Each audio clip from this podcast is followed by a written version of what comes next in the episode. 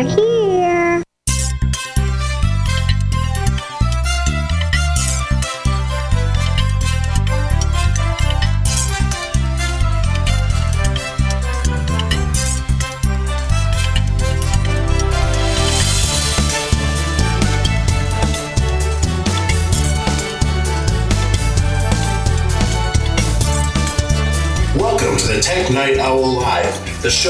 PC users who can handle the truth.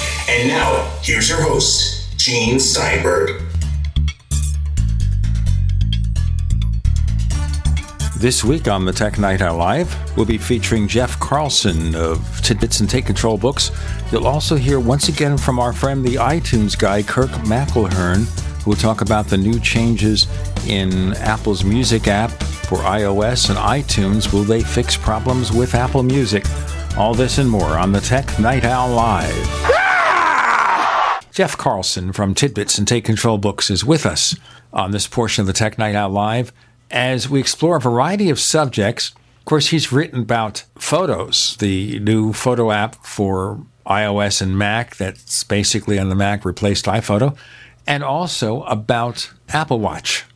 Now, before we do that, though, Jeff, and welcome back to the show, I want to ask you briefly about the news that came out this week that Google would be forming a holding company called Alphabet. Yes. Now, does that mean anything, or is it just some corporate shenanigans that have something to do with their financial reporting or something? I think it's the most exciting news to come out if you happen to be someone who really follows corporate shenanigans.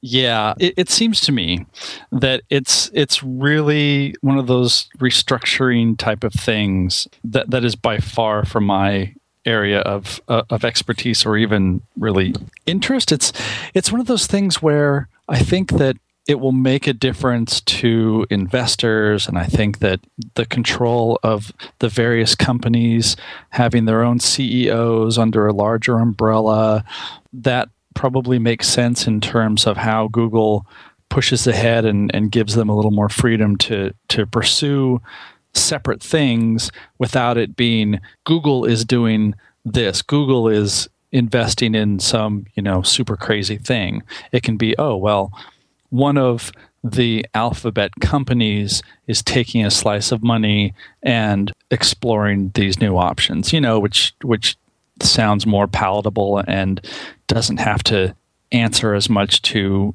your, your big investors who really want every single action devoted to you know returning their investment. So doing it this way satisfies investor concerns or what I guess so. I mean, it, it, it, sounds more like the founders, Sergey and Larry Page, they want to have some more freedom and they want to be able to pursue things without it reflecting back on this this is Google doing something where in reality, you know, it, it, it might just be, you know, some side idea that may never even pan out, but it doesn't have to be completely tied to Google as this profit generating enterprise.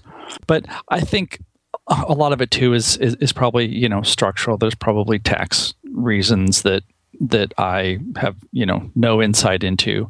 Just that sort of odd stratosphere of where giant companies exist. Well, in a case like here, Google's largest source of income is from click ads. Mm-hmm. So if there are no click ads, there is no money. They're not really making money from Android. They're right. making money from the click ads or from the Google Play Store. Right. Although what's interesting about that is that um, you know they're not making uh, money from Android, but I think Android still stays with the the Google entity rather than like a separate uh, Android entity.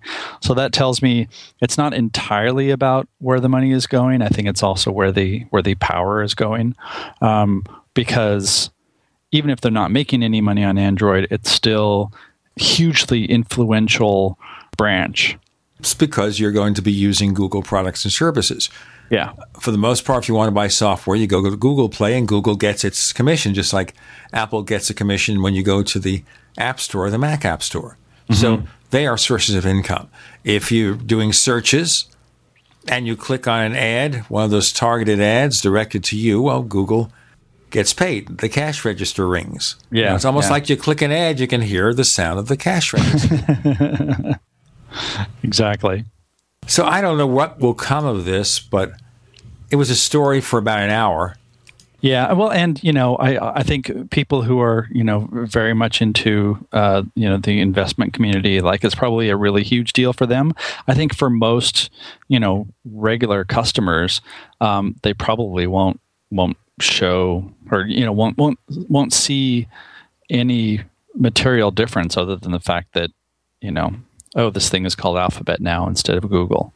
Um, but you know we'll see. It's a I think a, a lot of it too was just that it was it was such a surprise uh, from you know one of the giant giant tech companies to sort of say, yeah, you know, we're going to completely restructure ourselves in a way that no one. I mean, as far as I know, I don't think anyone saw it coming or you know even saw a reason for it. So you know, f- for that reason, it was news because it was like it was something different, something completely unexpected, which you know in our our environment where you, know, you see lots of leaks and hardware. Uh, you know, early hardware releases and things like that. It's like, oh, something completely new. Well, that's different.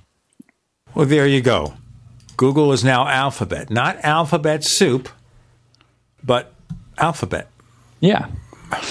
Although it, it, it was sort of funny, uh, I saw somebody tweet from the, next day in the Google um, uh, cafeteria. Um, they actually had a soup that was ABC XYZ. So that's the new alphabet URL, abc.xyz, um, that was alphabet soup that they had as a, you know, a, a joke. So, you know, hey, they've got their sense of humor. Well, it's good to have a sense of humor, and certainly it's a clever name Yes. for a company. And I guess they were thinking also of alphabet soup, lots of different varieties, yeah. things going on. Of course, those of us who grew up in New York, we think of mishmash soup. Ah, Do you know what that is? I don't. Okay, it is matzo ball soup with chicken noodle soup with krepla. I mean, it's a bunch of things. Therefore, it is mishmash soup. And there's no way to explain it except to go to a deli and give it a try. What this has to do with Google, I have no idea. Before we get into photos for iOS and, of course, for OS 10, I'm going to ask you very briefly have you had a chance to play with Apple Music? Uh, I have, yes.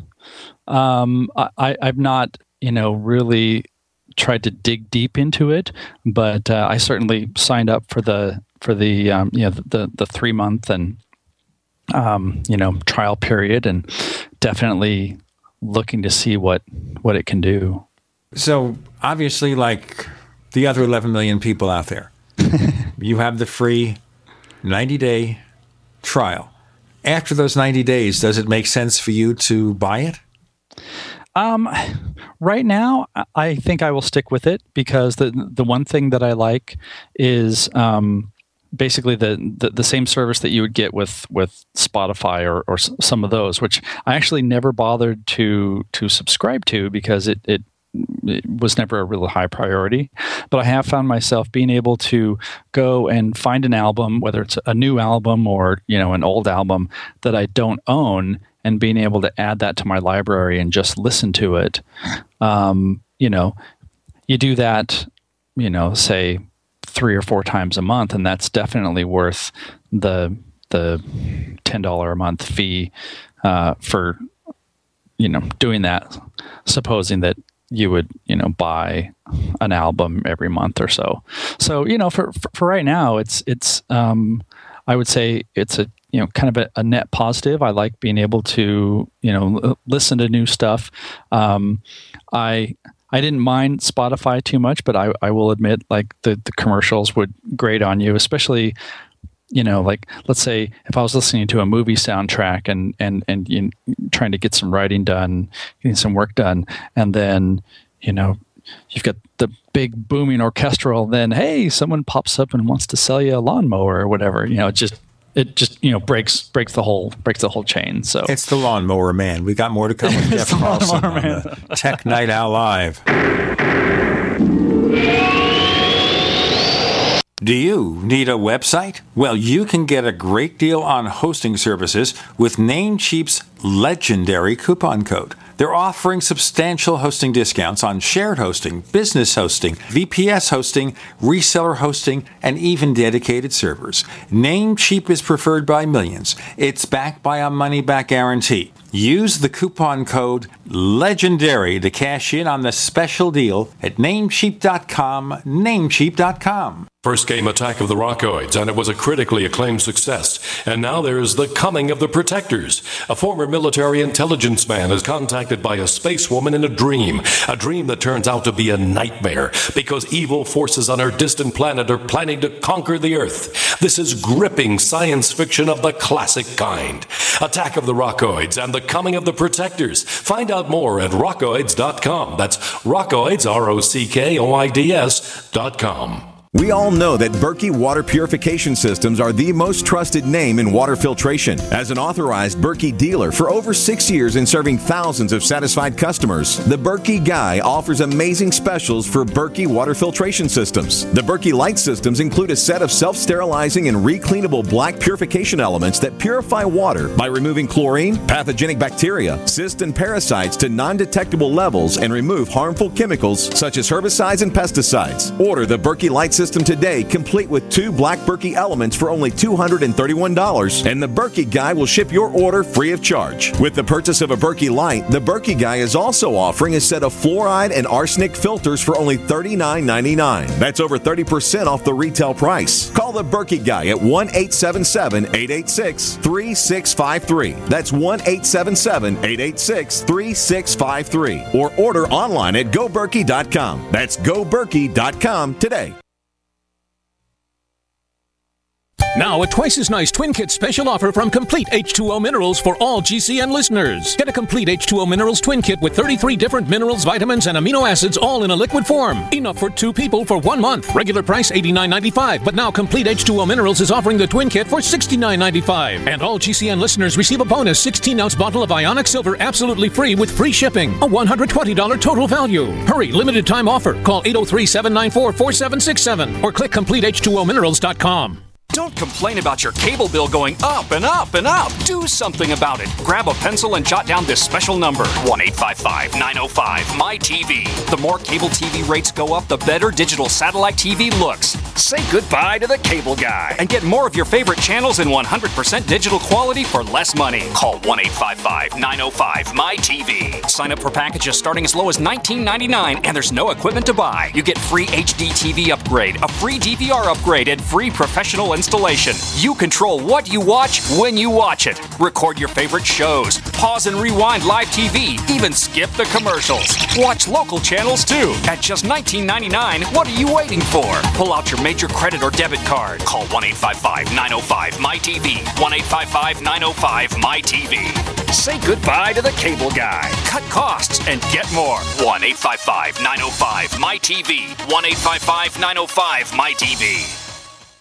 Hey, Berkey Guy here. Are you still drinking unfiltered tap water? Does your water contain chlorine or fluoride? Will you have drinkable water in an emergency? The Berkey Guy is here to help you remove these and other potential contaminants from your water, thus helping you drink clean, purified water. We offer Berkey water purification systems at the lowest available prices online. Don't go another moment without Berkey system. Over the last 10 years, we've helped thousands drink clean, purified water. Join them by visiting goberkey.com or call me, the Berkey Guy, at 877-886-3653. That's 877-886-3653. We'd like to hear from you. If you have a comment or question about the Tech Night Owl Live, please send it to news at technightowl.com. That's news at technightowl.com. If you'd like to discuss today's show with fellow night owls, visit our community forums at forum.technightowl.com. That's forum.technightowl.com.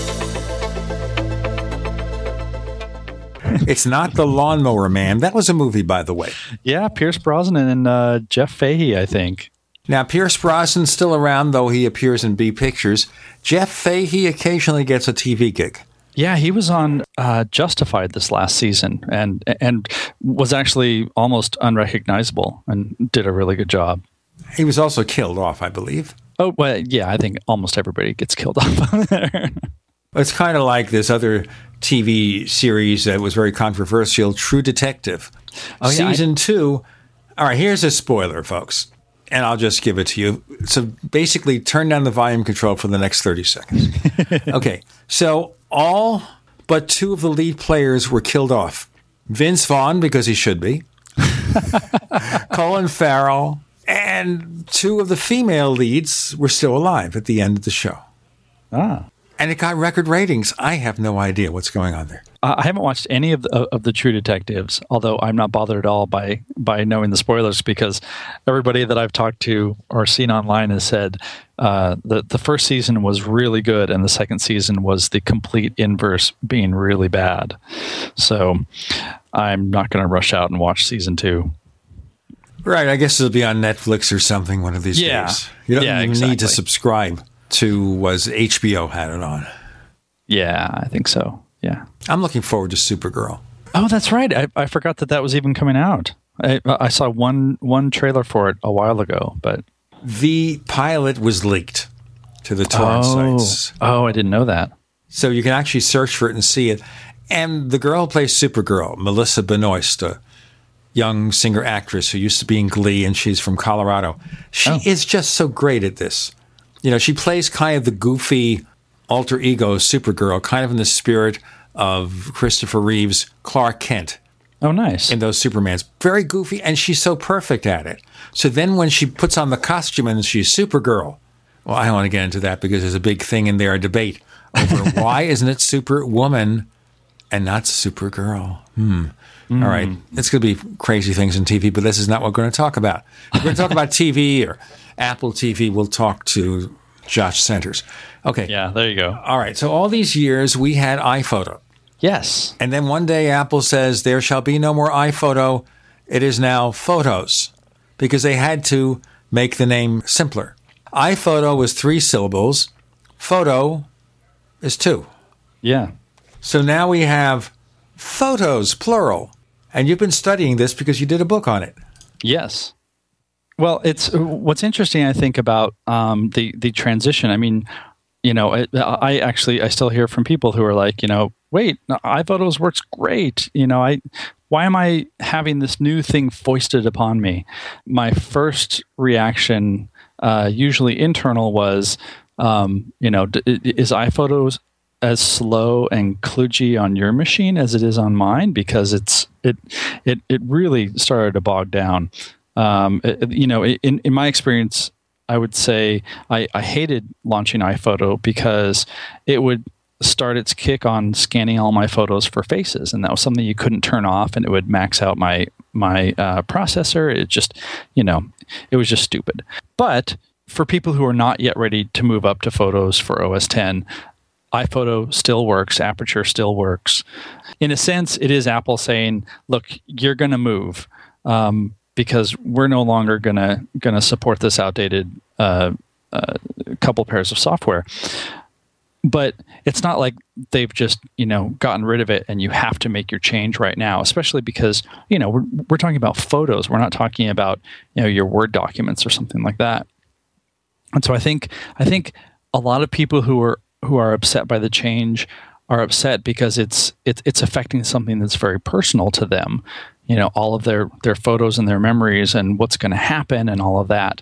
Um, in fact, there's there's a a, a chapter in, in my book that you know it, it's all about you know migrating from from the old to to the new and you know what you can expect and what features are there and which features are are not and you know so i think it's something that uh that a lot of people have anxiety about and i think that eventually well eventually they won't have a choice because iphoto will just stop working. But in the meantime you know iPhoto it, it still works. E- even if you've um, opened your iPhoto library in Photos for OS 10 you can still open it in iPhoto and just ignore the new photos for a while too. So um, you know it's it's it's definitely dramatic I'll say that that's kind of Apple's Apple's thing is to be dramatic Okay, what's the reason for having this change? Couldn't they just change the interface or update the features in iPhoto? Well, um, I, I, think so. Um, they, you know, they, they they could have definitely done that, but I don't think it would have resulted in as good a product. So my my suspicion, and you know, I I, would love to say this comes from Apple, but um, you know, it's it's Apple. They don't they don't tell people everything. They um, don't have you on speed dial. They they don't. They don't. So I I do have some great contacts in Apple PR, but this isn't the kind of information that they that they volunteer. Um, so my, my, my theory for the for the the um, for moving to photos is twofold. One, they they had the vision of iCloud Photo Library, being able to have your entire library available on any device, so that they were all just you know one interconnected ecosystem. And I think that was probably the the the driving motivation for doing this um, because you know that's the the iCloud aspect that's that's where Apple wants to push forward and that's where they think that they can you know offer the most Appleness to to you know make up a word um, in the fact that you know if they if they already control the Mac and the iPad and the iPhone and iCloud, when you have all that, you can do things like put your entire library into the cloud and make it available on all your devices. So I think I think that was primarily the thing. And um, although I'm I'm not a programmer, um, I would guess that that the other reason would be because you know iPhoto and Aperture are like what uh, you know 12 years old maybe uh, 10 12 years old and so you know you just get a lot of code cruft that gets built up that needs to support older things. And so Apple, again, being the way Apple is sometimes, they said, look, we can just start from scratch. We can we can build something that's faster that doesn't rely on, you know, all of this old code base. Um, we can make it so that only people running, you know, OS 10 10.3 and above can run it. So the the application, if you have an older uh, system, even you know Yosemite 10.2, it won't it won't run the Photos app because they they built in some system level hooks in order to make all this this possible. And the thing, of course, is if you have the hooks built in the system, it makes the code base slimmer and it helps improve performance. We've got more to come about photos for iOS and OS 10 with Jeff Carlson of Tidbits this is the Tech Night Owl Live. Great minds think alike. The network for the independent minded. The Genesis Communications Network. GCN. This is Dan Pilla. Do you owe the IRS money you can't pay? Are tax debts crippling you? I've defended people from the IRS for over 30 years. I've helped thousands and I can help you too. I wrote the book on IRS settlement and I'm telling you, there's no such thing as a hopeless case. Call 834 no tax to finally get free of IRS debt. With the IRS's new programs, there's never been a better time to solve your problem. Call 834 no tax. That's 800 34 no tax or my website, danpilla.com. Serious investors and traders want to make an 81% return in 60 seconds. We can show you how using our free tool. Use the same secret algorithm professional hedge fund managers use to make billions of dollars in profits. Turn $250 into 4,903 in just seven clicks of a mouse. Our tool is so simple, my 82 year old grandmother can use it to make insane stock market profits. Best part, it's 100% free. Go to richmoneyrich.com, watch the free video before the hedge funds make us take it down. richmoneyrich.com, that's richmoneyrich.com. Hi, this is Walt Augustinowicz. I'm the founder and CEO of ID Stronghold. By now, you've heard our commercials about wallets that protect you from electronic pickpocketing. Ten years ago, I created a way to protect my own cards from prying eyes after government officials started talking about issuing a national ID card with a built in radio chip called RFID. I felt having to broadcast my personal information was an invasion of privacy. Soon after, it was also announced that credit cards, debit cards, US passports, hotel room keys, and even transit passes would all soon incorporate RFID. It was then I formed ID Stronghold to share my inventions in blocking RFID signals with the world. There are a lot of misconceptions out there today about RFID. I encourage everyone to get informed and get protected. Please go to idstronghold.com and get the facts and the wallet, sleeves, or badge holders you need to protect your personal financial data. You'll be pleasantly surprised that through our direct sales model, you won't pay more than other comparable unprotected wallets. It is as though the protection is free. Visit idstronghold.com today. It's so lonely here. I can barely stand it. I'm waiting for you to stroke your keys and unload over gcnlive.com slash community. Oh, come on. I know you have things to share, and there's a whole place waiting for you to share them. Light some candles, pour yourself a drink, and get cozy. Log in at gcnlive.com slash community. Lots of people are satisfied. Why not satisfy yourself at gcnlive.com slash community? I'm waiting. Get out of the friend zone at delicious.com. Quantitative easing, unemployment at depression levels, Europe financial system falling apart, China getting out of U.S. treasuries. At the end of 2008, the time of TARP, the national debt was at 11 trillion, gold trading around $850 per ounce. Close to 2012, the national debt exceeded 16.4 trillion, gold doubled to $1,600 per ounce. The 20 trillion threshold for the national debt is inevitable. Politicians in Washington have a ferocious appetite for spending and stimulus. What's worse, a printing press to finance. A hundred years ago, we had a gold standard to limit this madness, but now you have to adopt your own gold standard. Don't be fooled with paper promises. Get Midas Resources 10 Reasons to Buy Gold free by calling 800 686 2237. Understanding the gold and silver market may be the only insurance you could have to avoiding the next economic crisis. Call 1 800 686 2237 and order your free copy. Again, that's 800 686 2237. Everyone says or does something silly once in a while, but once that embarrassing thing is on the internet, it can spread like a terrible rash. Put it to rest. Get a free expert analysis today from reputation.com. It only takes 30 seconds. 800 831 0771. We protect your online image by helping to make sure that when people search for you or your business, they find the most current, accurate information possible. Reputation.com, because word travels fast. Call for a free analysis today. 800 831 0771. That's 800 831 0771. Live with Gene Steinberg. It's the Tech Night Owl. Because you never know what's going to happen next.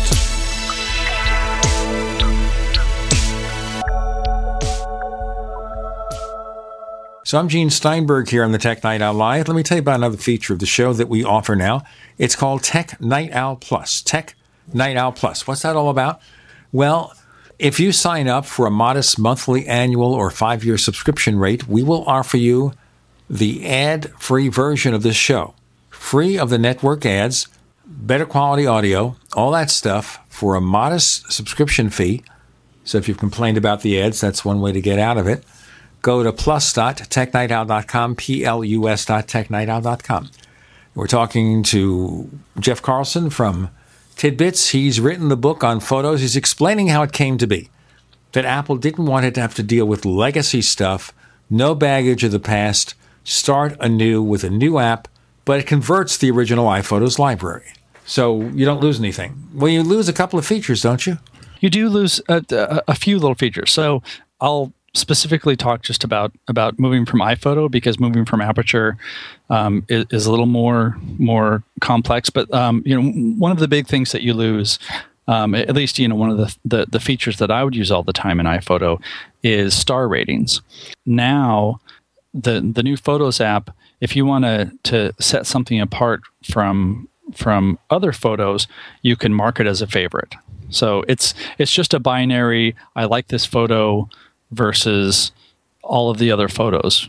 Um, and uh, there isn't even a way to to like like re- reject other ones other than just to, to delete them.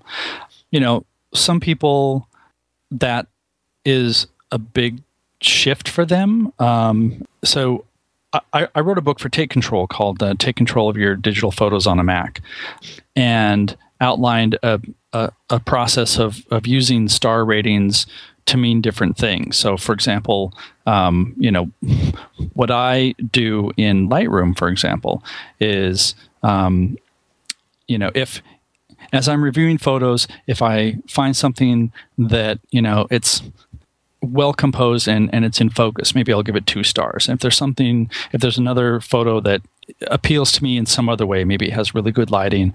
I'll give it three stars, and then after I edit them, I'll make them four or five stars, depending on um, with with the the overall purpose being able to you know find things later, like find your your good photos later. Um, so so that that capability is gone. You can kind of do a workaround. What what happens is when, when you open your old libraries, the those star ratings are converted to tags, keyword tags, and so you can still go and find which things were marked as four stars. It's just looking for a tag instead of a, a an actual rating. And so there's a, a section in my book that, that describes how to how to replicate that. Not exactly, but pretty close. Um, you know, so that's sort of one of the the big things that that uh, that people r- will run into. I would also say that that there's been a, a misconception since they even announced photos that in order to use the Photos app, you need to do the iCloud photo library and you need to put all your photos up in the cloud. And that's actually not the case. You you don't even ever have to turn it on if you don't want that that syncing functionality. Um, and, and, in fact, you know, the, there are some instances where it won't even work, depending on like the size of your library and how much you're willing to pay to have more storage and etc. Now, this is the thing that bothers me here. You want to make photos and iCloud work together so you can stick your entire photo library up there. Mm-hmm. So you give Mac users and iOS users five gigabytes free storage. Yeah. And I think that's chintzy. Now, let me give you the other prices. This is the pricing that we have now. You want 20 gigabytes, which is actually a reasonable figure. That should be the free figure. It's 99 cents a month to mm-hmm. put this thing in effect. Per year. If you yeah. want a terabyte, it's 19.99 a month. On the other hand, if you get Microsoft OneDrive, you get a terabyte for each of five users and pay $10 a month with five user licenses for Office, for Mac and PC, and five user licenses for the mobile or tablet version. So Microsoft is offering a good deal, but obviously not the integration of Apple. But mm-hmm. again, I think Apple's being chintzy about storage space. And we haven't gotten into the well known sync and other glitches with iCloud. Yeah. Well, it, I do not understand Apple's pricing. Um, even, you know, like, I think you, you, you can make the argument that, okay, literally millions of people are going to start using photos and will probably start using iCloud photo library. And you know that's a lot of storage. But you know it's it's Apple. So you know they can make this work. They have the resources to make it more competitively priced. Um, I think it's just one of those things where Apple knows that if you want to use the the the ecosystem that they've developed that you're going to pay for it. And they, you know, I'm sure they've, they've done all the calculations and they can, you know, net a nice tidy profit based on, on, on those pricing, um, pricing points. So, but they're not making a lot of money from selling iCloud storage space because only a tiny fraction of Mac users and iOS users need it. But they're making a tiny profit from the hardware. Yeah. So why not give more storage space? Because Apple. I have no idea. Okay, um, that's the answer. Because Apple. It is. Yeah, yeah. And, you know, unfortunately, it is. Um, well, and it, it's even sort of crazier. Um, I, uh, I, know somebody who who would love to to take advantage of it, but he has more than a terabyte of of photos to back up, and you know, never mind how long it would take to actually upload all of that. And uh, the the the rub is if you have more than a terabyte, you you can't even you know if, you have all the money that you want, you can't order a, a larger iCloud storage tier, and so once your library hits a terabyte, then you know old things start getting removed from the cloud. Um, and it, you know if you have let's say you you opt for the the uh, the 20 gig tier and in a few months you take enough photos that you you push past the 20 gigs then you need to update or it, it, it won't sync and if you start by saying okay i'm just going to stick with my 5 gig tier but i have 6 gigs of photos um, it won't even let you sign up because you you have to pay for the you know the the incremental so it's you know, it's it's Apple. I, I I can't understand that because everybody else is so competitive with them that yeah. Um, I will say, however, that that the the the syncing aspect of it at, at first things were were pretty rough, and I think that was just um, you know getting started. But since then, I've actually had uh, you know photos has actually been sort of the, the model for iCloud syncing, um, and I know that that you know putting iCloud and syncing together in a positive light seems almost unimaginable. Um, but it's you know like in my experience so far, like it really does just work now. So I'm not sure what they did to, you know, blow out the cruft at the beginning, but uh, you know, it, it seems to it seems to work much better than even iCloud document syncing or you know uh, pages or numbers or any of those. So I don't know. Apple's Apple Services division is a is an odd black hole. So uh, we just have to look from the outside, I guess.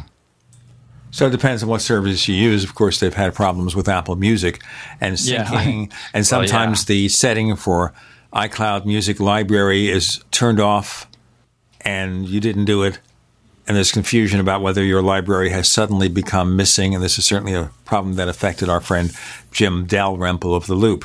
Now, I should point out before we go on, and we'll be talking more about it later, is that there is an iTunes 12.2.2 update for Mac and Windows, and also a iOS 8.4.1 update. And the major fixes there are related to iCloud and its interactions with Apple Music. So hopefully they've got that all straightened out. We've got more things to straighten out because we've got Jeff Carlson of Tidbits at tidbits.com. I'm Gene Steinberg. You're in the Tech Night Owl Live. independently leading the way for the nation. Compelling talk for every political persuasion. We are GCN.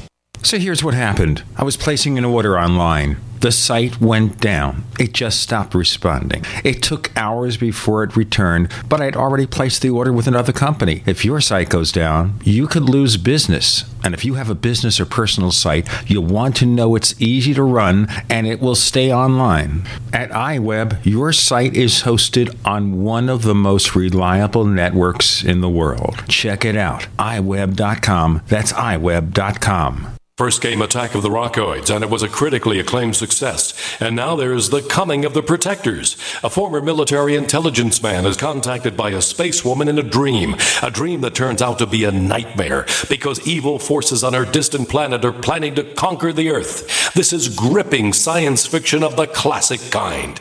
Attack of the Rockoids and The Coming of the Protectors. Find out more at rockoids.com. That's rockoids, R O C K O I D S.com. We use mobile devices right against our bodies every day, but growing scientific evidence has emerged showing serious health risks associated with exposure to EMF radiation emitted from these devices. The solution is Defender Shield, the most effective mobile radiation shielding ever developed. Defender Shield blocks virtually 100% of EMF radiation from cell phones, tablets, and laptops and starts at just $64.99. Buy now at DefenderShield.com. For 10% off, use promo code GCN. DefenderShield.com, the worldwide leader in mobile radiation shielding.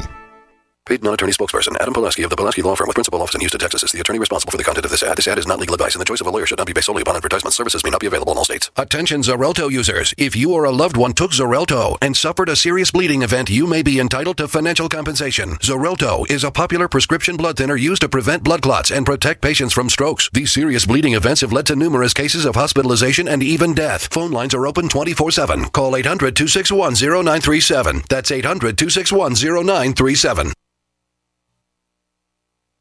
You are an individual with your own thoughts, decisions, and actions, so why should you be penalized for not enrolling in the subpar health insurance mandated by the government when you can be truly independent with Liberty Health Share, a bold, innovative alternative allowing you to take back control and make your own decisions about your health care? Mention this ad when you call to learn more. 800 714 6993. That's 800 714 6993. Liberty Health Share. Together, we are one. You pick up the receiver. With your heart racing and sweat dripping from your forehead, you finally muster the courage to dial the number to call into your favorite talk radio show. It rings once, twice, and then. Hello, it's GCN. What's your name and the state you're calling from? Surprised you got through, you squeak out. Jason from Minnesota. Please hold. As you patiently wait for your turn, you begin to daydream about being a famous talk radio host and what it would be like to have your own show. Jason from Minnesota, you're up. Millions of loyal listeners worldwide waiting to call and talk to you. Caller, are you there? Cheering crowds surround you, calling out your name. Jason! Jason! Going once, twice. Okay, we gotta move on to the next caller. You blew it. Huh? Wait, no! Interact with the host you're listening to right now online at gcnlive.com. Click on the community link. Engage with other listeners. Ask questions. Start debates. Don't agree with the host? Let them know. Be a part of the community at gcnlive.com.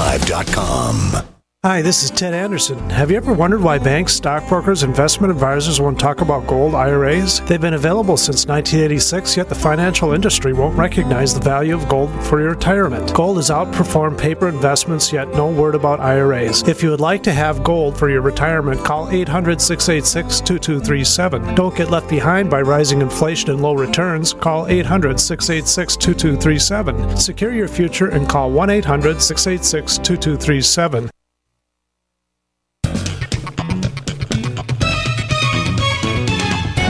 Know what's going to happen next? Well, here's the Tech Night Owl. Live with Gene Steinberg.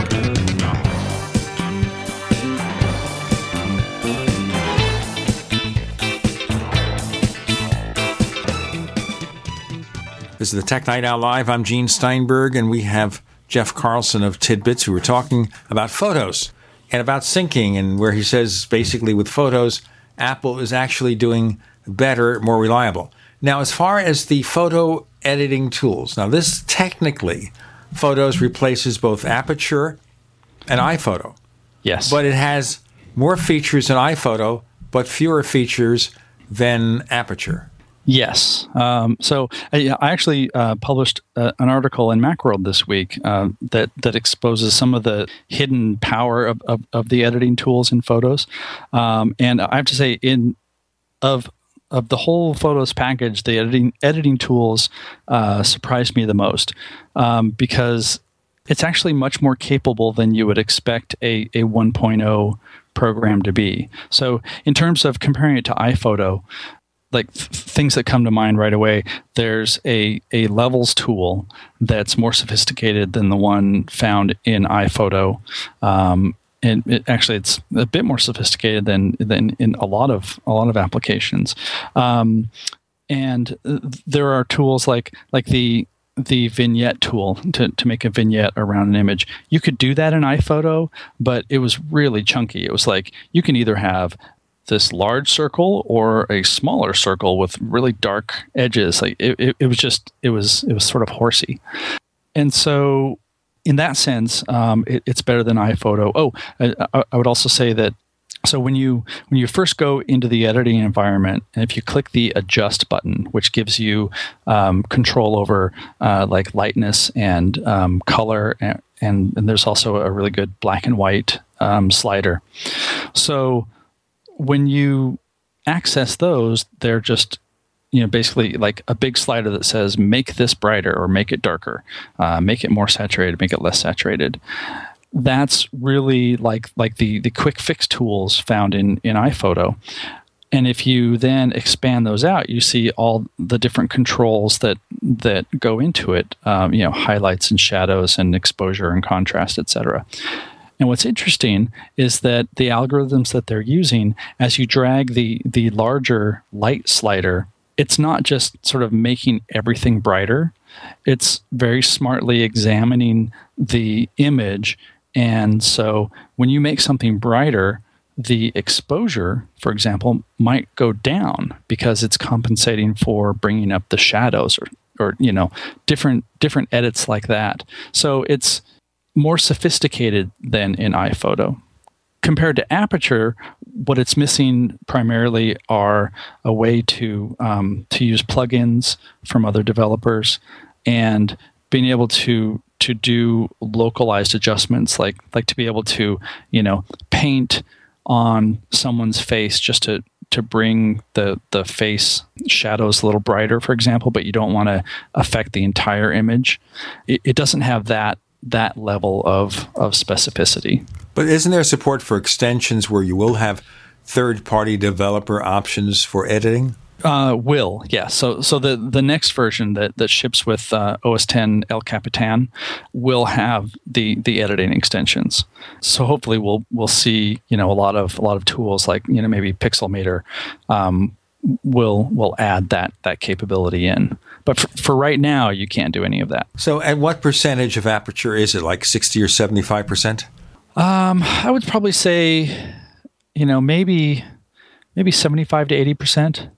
I haven't gone in and done, you know, like a feature by feature comparison. But yeah, I would say, you know, 75, 80% in terms of the, the editing tools.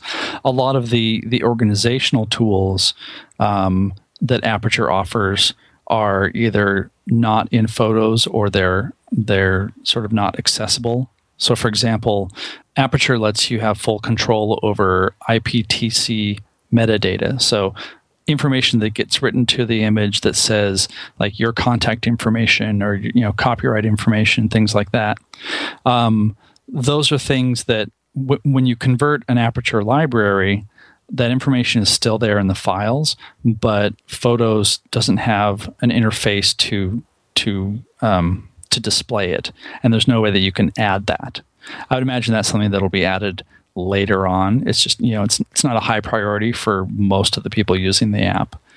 So it's kind of like when they overhauled iMovie and later Final Cut Pro 10. Now Final Cut Pro 10 was missing a lot of features. I think all or most of them have been restored in free updates. So you expect mm-hmm. that as Photos develops and new versions come out, Apple could add a few of these things or allow third party developers to add them.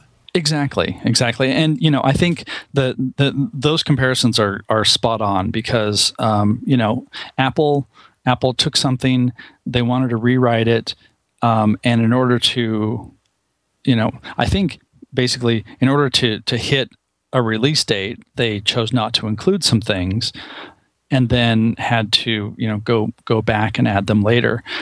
I think that that where hopefully photos breaks from that mold, at least from the, the, the Final Cut Pro side, is that um, you know the the the switch from Final Cut Pro to Final Cut Pro 10 um, was really jarring for a lot of, of editors because the people using that are were generally professionals and they had you know complicated workflows, and so to have something new just dropped onto them, and I believe that that Apple just uh, immediately made the old Final Cut Pro unavailable, and so that that instituted a lot a, a lot of ill will, and you know I, I, think they're they're still paying for it.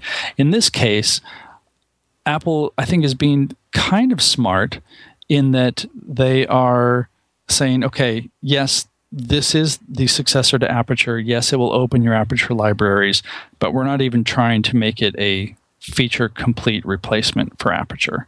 I think a- Apple is just giving up that pro market because Adobe and Lightroom have you know been walking away with it for years. And, but it doesn't stop a third party developer from saying, "Here, for ten dollars more, we'll give you all these extra features which will exceed those of Aperture."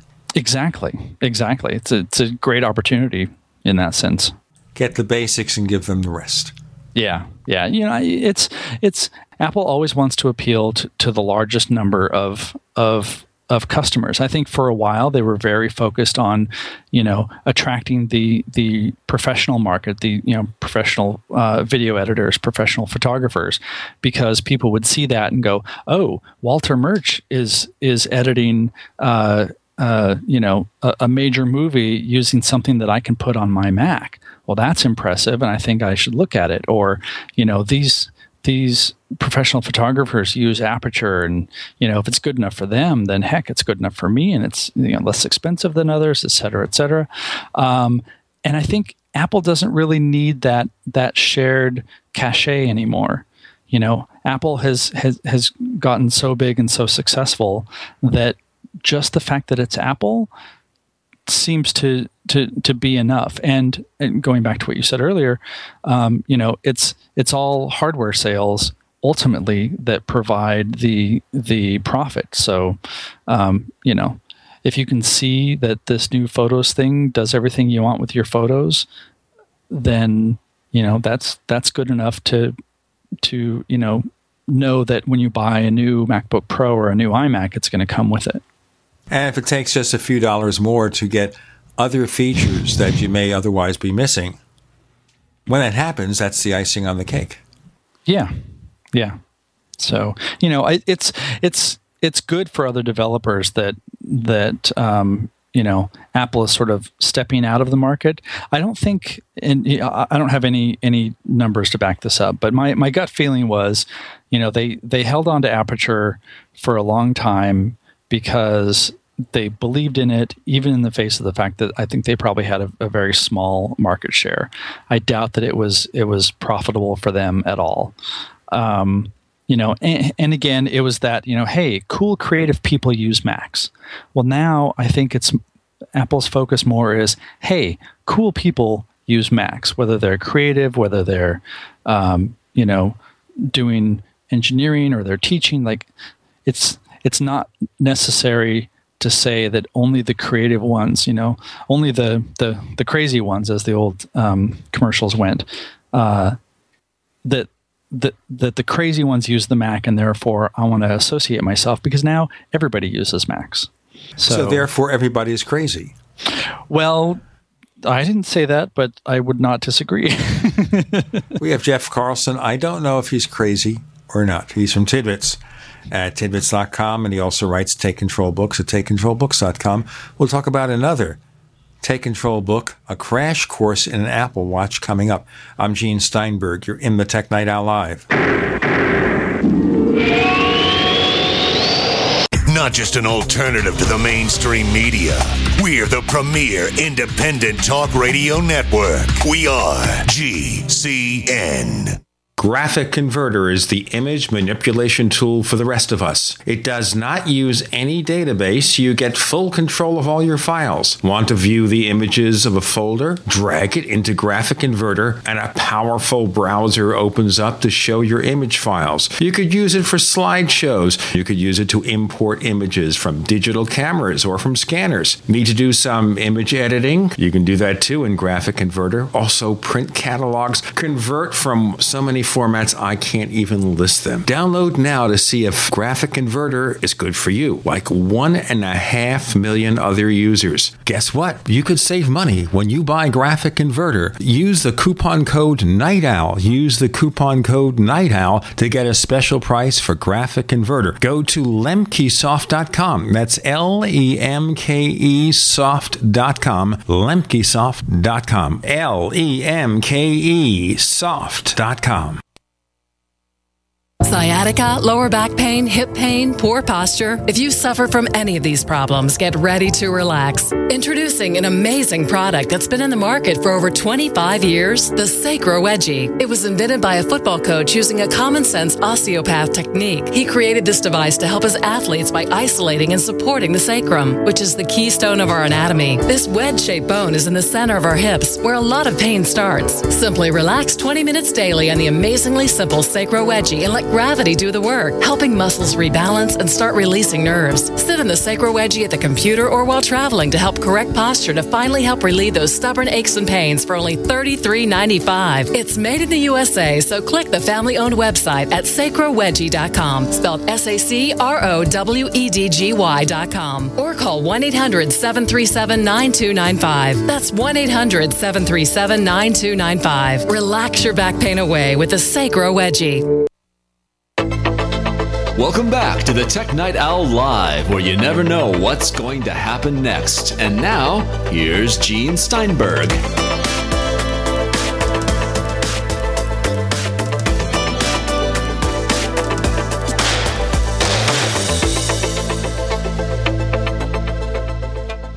little bit later in the show, with our next guest, we'll be talking more about the iTunes 12.2.2 update and iOS 8.4.1, which were released on Thursday, do they fix the problems? with Apple Music that people have been complaining about disappearing libraries, the mysterious addition of DRM to songs you own, all these other glitches. Is it better? Hmm. Jeff Carlson from Tidbits and Take Control Books is here, and he wrote a book about an Apple Watch crash course. Now, why do we need a crash course in Apple Watch? It doesn't just work, you have to figure it out. yeah, uh, so surprisingly, uh, there is a bit of a learning curve, and uh, some of that I think was was because we didn't know. You know, we we saw all the marketing, we saw Apple's videos, and so you know we had an idea of of of what it would be, and I think all of our ideas were just a little bit off because we were thinking, you know, small iPhone, um, even though, you know, in many ways it it wasn't like that, but you know, I I think that there was a, a bit of a hump that that people had to get over that was like oh computer on your wrist. And it is a computer on your wrist in the sense that you know it has a processor it has a screen it has all of that. But the the interaction with it is a lot different than i think we all expected. Um, you know i i wear my apple watch every day. I find it very useful but i don't quote unquote use it all the time I don't use it to to read articles or or any of those those things because it's it's really you know a a very handy assistant. It's it's great for getting notifications, for checking email occasionally, um, replying to texts, things like that.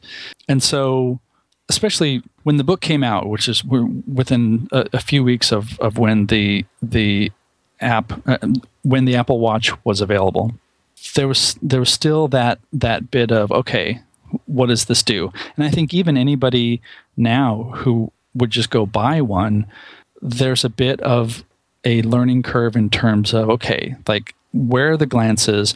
Why can't I access a glance on any screen? Why does it have to only be the watch face? And so, you know, there are things that that something like a crash course uh, really uh, directly applies to and so um, we we decided that we would we would do a book on it. Um, and, and, in fact, uh, we released the first version of the book before the the watch was even out, um, just because you know people were asking for it, and so that that was great for sort of collecting all the information we knew at the time.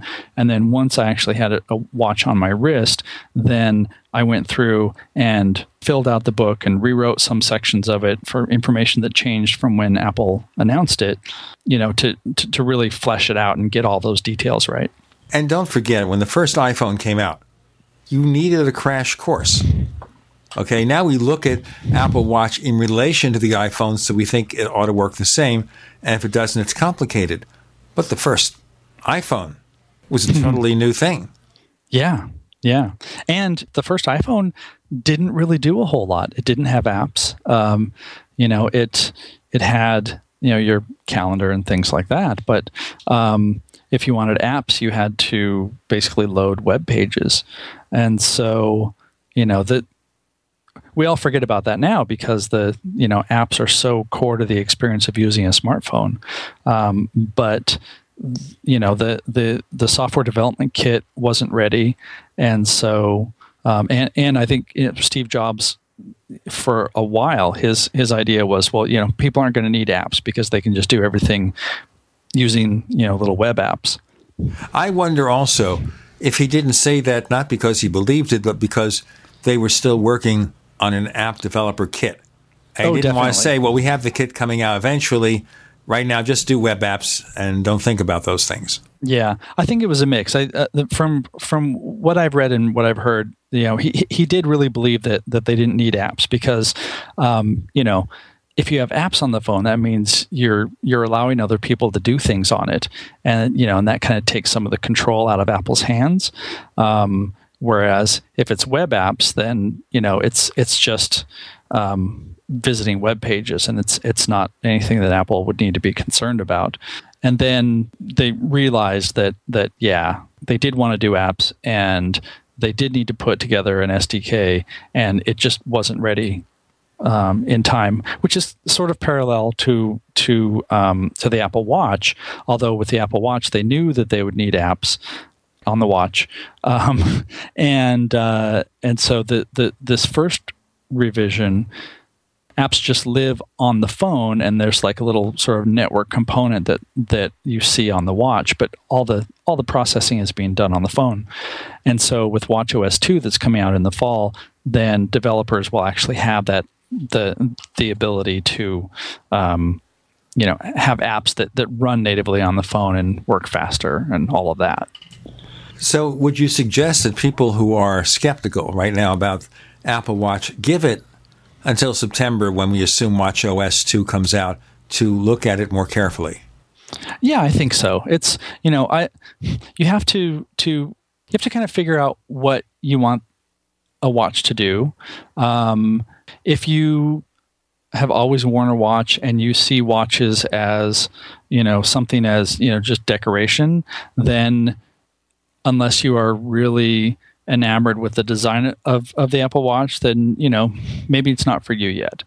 But you know the the the interaction um, elements of it really really push it beyond some of that. In fact, um, I'm I'm not kidding, but as we were talking just now, I got a phone call, and you didn't hear it because um, my watch started thumping my wrist with the little Taptic engine, telling me that I had a, a phone call. And I was able to look at it and just dismiss the phone call, send it to voicemail just now. So that didn't even become an issue, except that I just brought it up and made it an issue. But the, the point there is that, you know, I was able to not get distracted and deal with something on my phone without having to, you know, pull the phone out, ask you to, to wait a second while I look at the number, you know, all of that stuff. Um, you know, and that's an example of of of how the watch can be sort of uh, what am I trying to say? It's it's like a, a, a silent helper in in some ways.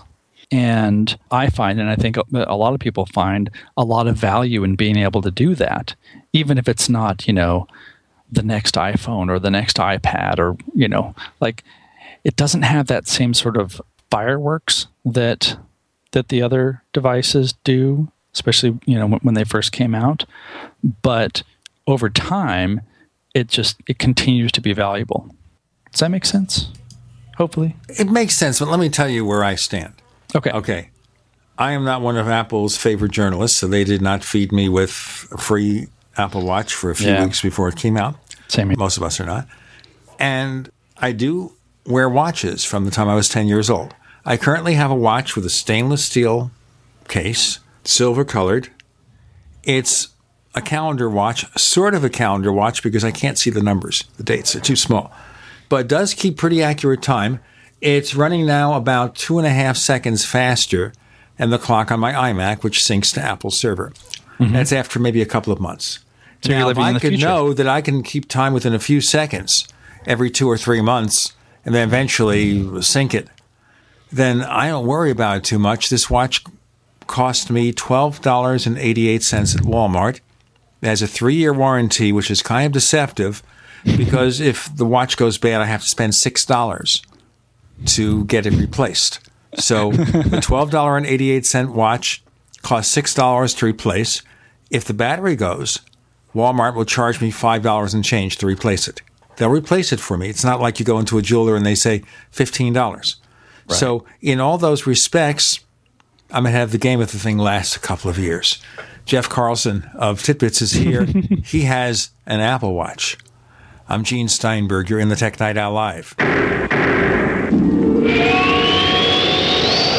Do you need a website? Well, you can get a great deal on hosting services with Namecheap's legendary coupon code. They're offering substantial hosting discounts on shared hosting, business hosting, VPS hosting, reseller hosting, and even dedicated servers. Namecheap is preferred by millions. It's backed by a money back guarantee. Use the coupon code LEGENDARY to cash in on the special deal at namecheap.com. Namecheap.com. First came Attack of the Rockoids, and it was a critically acclaimed success. And now there is The Coming of the Protectors. A former military intelligence man is contacted by a space woman in a dream, a dream that turns out to be a nightmare because evil forces on our distant planet are planning to conquer the Earth. This is gripping science fiction of the classic kind. Attack of the Rockoids and The Coming of the Protectors. Find out more at rockoids.com. That's rockoids, R O C K O I D S.com. Sciatica, lower back pain, hip pain, poor posture. If you suffer from any of these problems, get ready to relax. Introducing an amazing product that's been in the market for over 25 years the Sacro Wedgy. It was invented by a football coach using a common sense osteopath technique. He created this device to help his athletes by isolating and supporting the sacrum, which is the keystone of our anatomy. This wedge shaped bone is in the center of our hips, where a lot of pain starts. Simply relax 20 minutes daily on the amazingly simple Sacro Wedgy and let gravity do the work, helping muscles rebalance and start releasing nerves. Sit in the sacro wedgy at the computer or while traveling to help correct posture to finally help relieve those stubborn aches and pains for only $33.95. It's made in the USA, so click the family owned website at sacrowedgy.com, spelled S A C R O W E D G Y.com, or call 1 800 737 9295. That's 1 800 737 9295. Relax your back pain away with the Sacro Wedgy. We the people grow cotton, weave fabric, engrave ink, embed strips and fibers to protect from counterfeit, then carting to a private bank, having it lent back at interest, forcing taxes to service debt. This capitalism, or was Jefferson correct when stating a central bank issuing the public currency is a greater menace to the liberties of the people than a standing army? Ted Anderson, I'm placing a free silver dollar in a book that explains our monetary system. Call for your copy, 800 686 2237. It's time to understand the system. Call 800 686 2237. That's 800 686 2237. Ouch! My back is out again. Hi, Dr. Ortman with Wellspring Spinal Care. If you're experiencing neck, mid, or lower back pain, this information is for you. One of the complaints that I hear is patients receive their typical adjustment, only having to repeat them as the pain returns. Putting the bones back in place is only half of the battle. At Wellspring Spinal Care, we have the entire solution. We use the NUCCA approach, utilizing three dimensional x rays and gentle touch technology to deliver specific correction. We then design a custom nutritional supplement program which provides essential nutrients targeting the areas of concern. With a NUCCA approach and proper nutrition, you'll be on your way to a faster and more permanent recovery. To get you on the road to wellness, visit drortman.com. That's Dr. O R T M A N.com or call us today 952 303 9124. That's 952 303 9124. Wellspring Spinal Care, chiropractic done right. It's so lonely here. I can barely stand it. I'm waiting for you to stroke your keys and unload over gcnlive.com slash community. Oh, come on. I know you have things to share, and there's a whole place waiting for you to share them. Light some candles, pour yourself a drink, and get cozy. Log in at gcnlive.com slash community. Lots of people are satisfied. Why not satisfy yourself at gcnlive.com slash community? I'm waiting. Get out of the friend zone at delicious.com.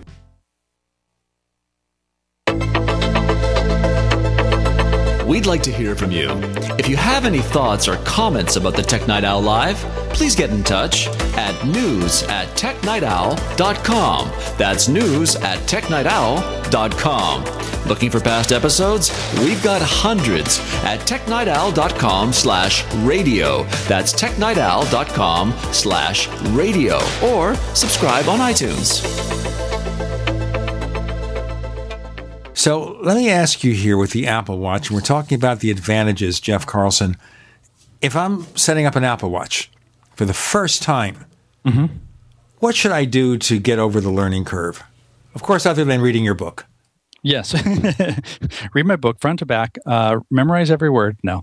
What's nice is the the setup process is actually quite delightful.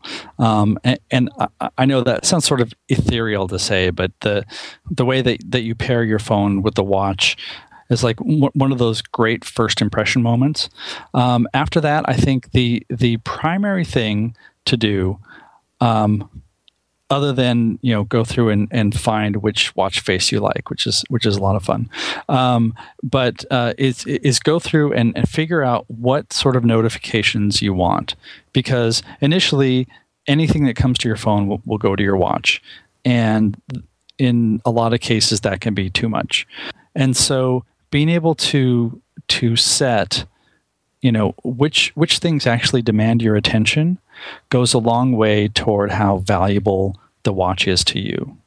So for example um, you know for a while uh, uh, whenever someone would you know post something mentioning me on facebook whenever that would happen a notification pops up on my phone and it would it would it would hit my watch. Well that's fine if i'm you know sitting at my computer or if, even if i'm looking at, at my ipad or something. Um, but i don't need to know that on my watch. I, you know it's it's not important that i know exactly when somebody you know uh, does something on facebook. I usually and, don't care what they do on facebook as long as they're nice to me and they don't attack me on facebook. Exactly. That's an example of sort of paring down what is essential. Um, one of the things that that's described in the book and, the, and that I did was um, uh, set up certain people in the mail app on the phone as VIPs. So you know, let's say Adam Engst has an email to me. Well, Adam is the publisher of Tidbits, and I value his opinion. And usually, when we're talking via email it's you know about take control or something like that. So you know what he says is probably important. So i i do want to know when i get an email from adam and it, and that will that will pop up as a as a, a notification on the watch. I can you know browse the message real quickly and see if it's something that i need to act on or something that i can you know wait on. And um, that that interaction right there happens. It's not like i have to you know stop everything check the mail on my phone. And I'm sure, you know, a lot of people do this. You're checking your mail or something on the phone, and you're like, oh, well, I'll just, you know, bounce over to Twitter, see what's going on there. And then 20 minutes later, you're like, oh, crap, totally got lost in my phone again. So, so you wasted 20 minutes. Yeah, yeah, exactly. Um, with with the watch, that doesn't happen. I think I actually spend less time uh, you know, on Twitter or Facebook or you know uh, things like that on my phone because it's not the the distraction. It's the watch is kind of a, a, a funnel for important information, and so when you're setting it up, um, so determining what what that important information to you is goes a long way, and that's also something that that you know most likely you'll get a lot of notifications about things the first week or two um, that you, you you will realize then you know hey this isn't as important and then you pare back. Um, same with with apps. Um, the way the the apps work any app on the phone that has a watch component can be automatically installed. Well a lot of that stuff might even be apps that you don't even use anymore. So you can remove those or you can change, you know, which glances appear, things like that. Okay, so that certainly is a positive aspect mm-hmm. of Apple Watch.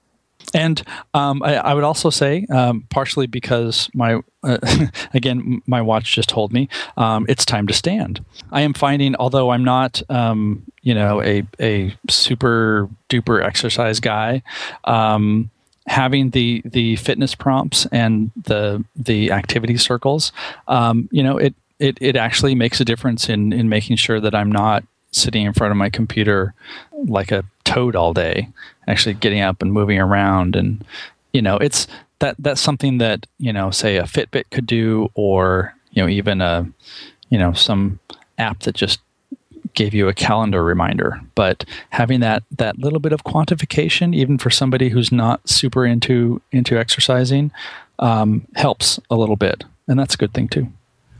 Now, understand, Jeff. In three minutes, you'll be done with this interview. Uh-oh. Then you can stand up. but until then, you can't. I can't. I can't. What are the things that people get wrong about Apple Watch?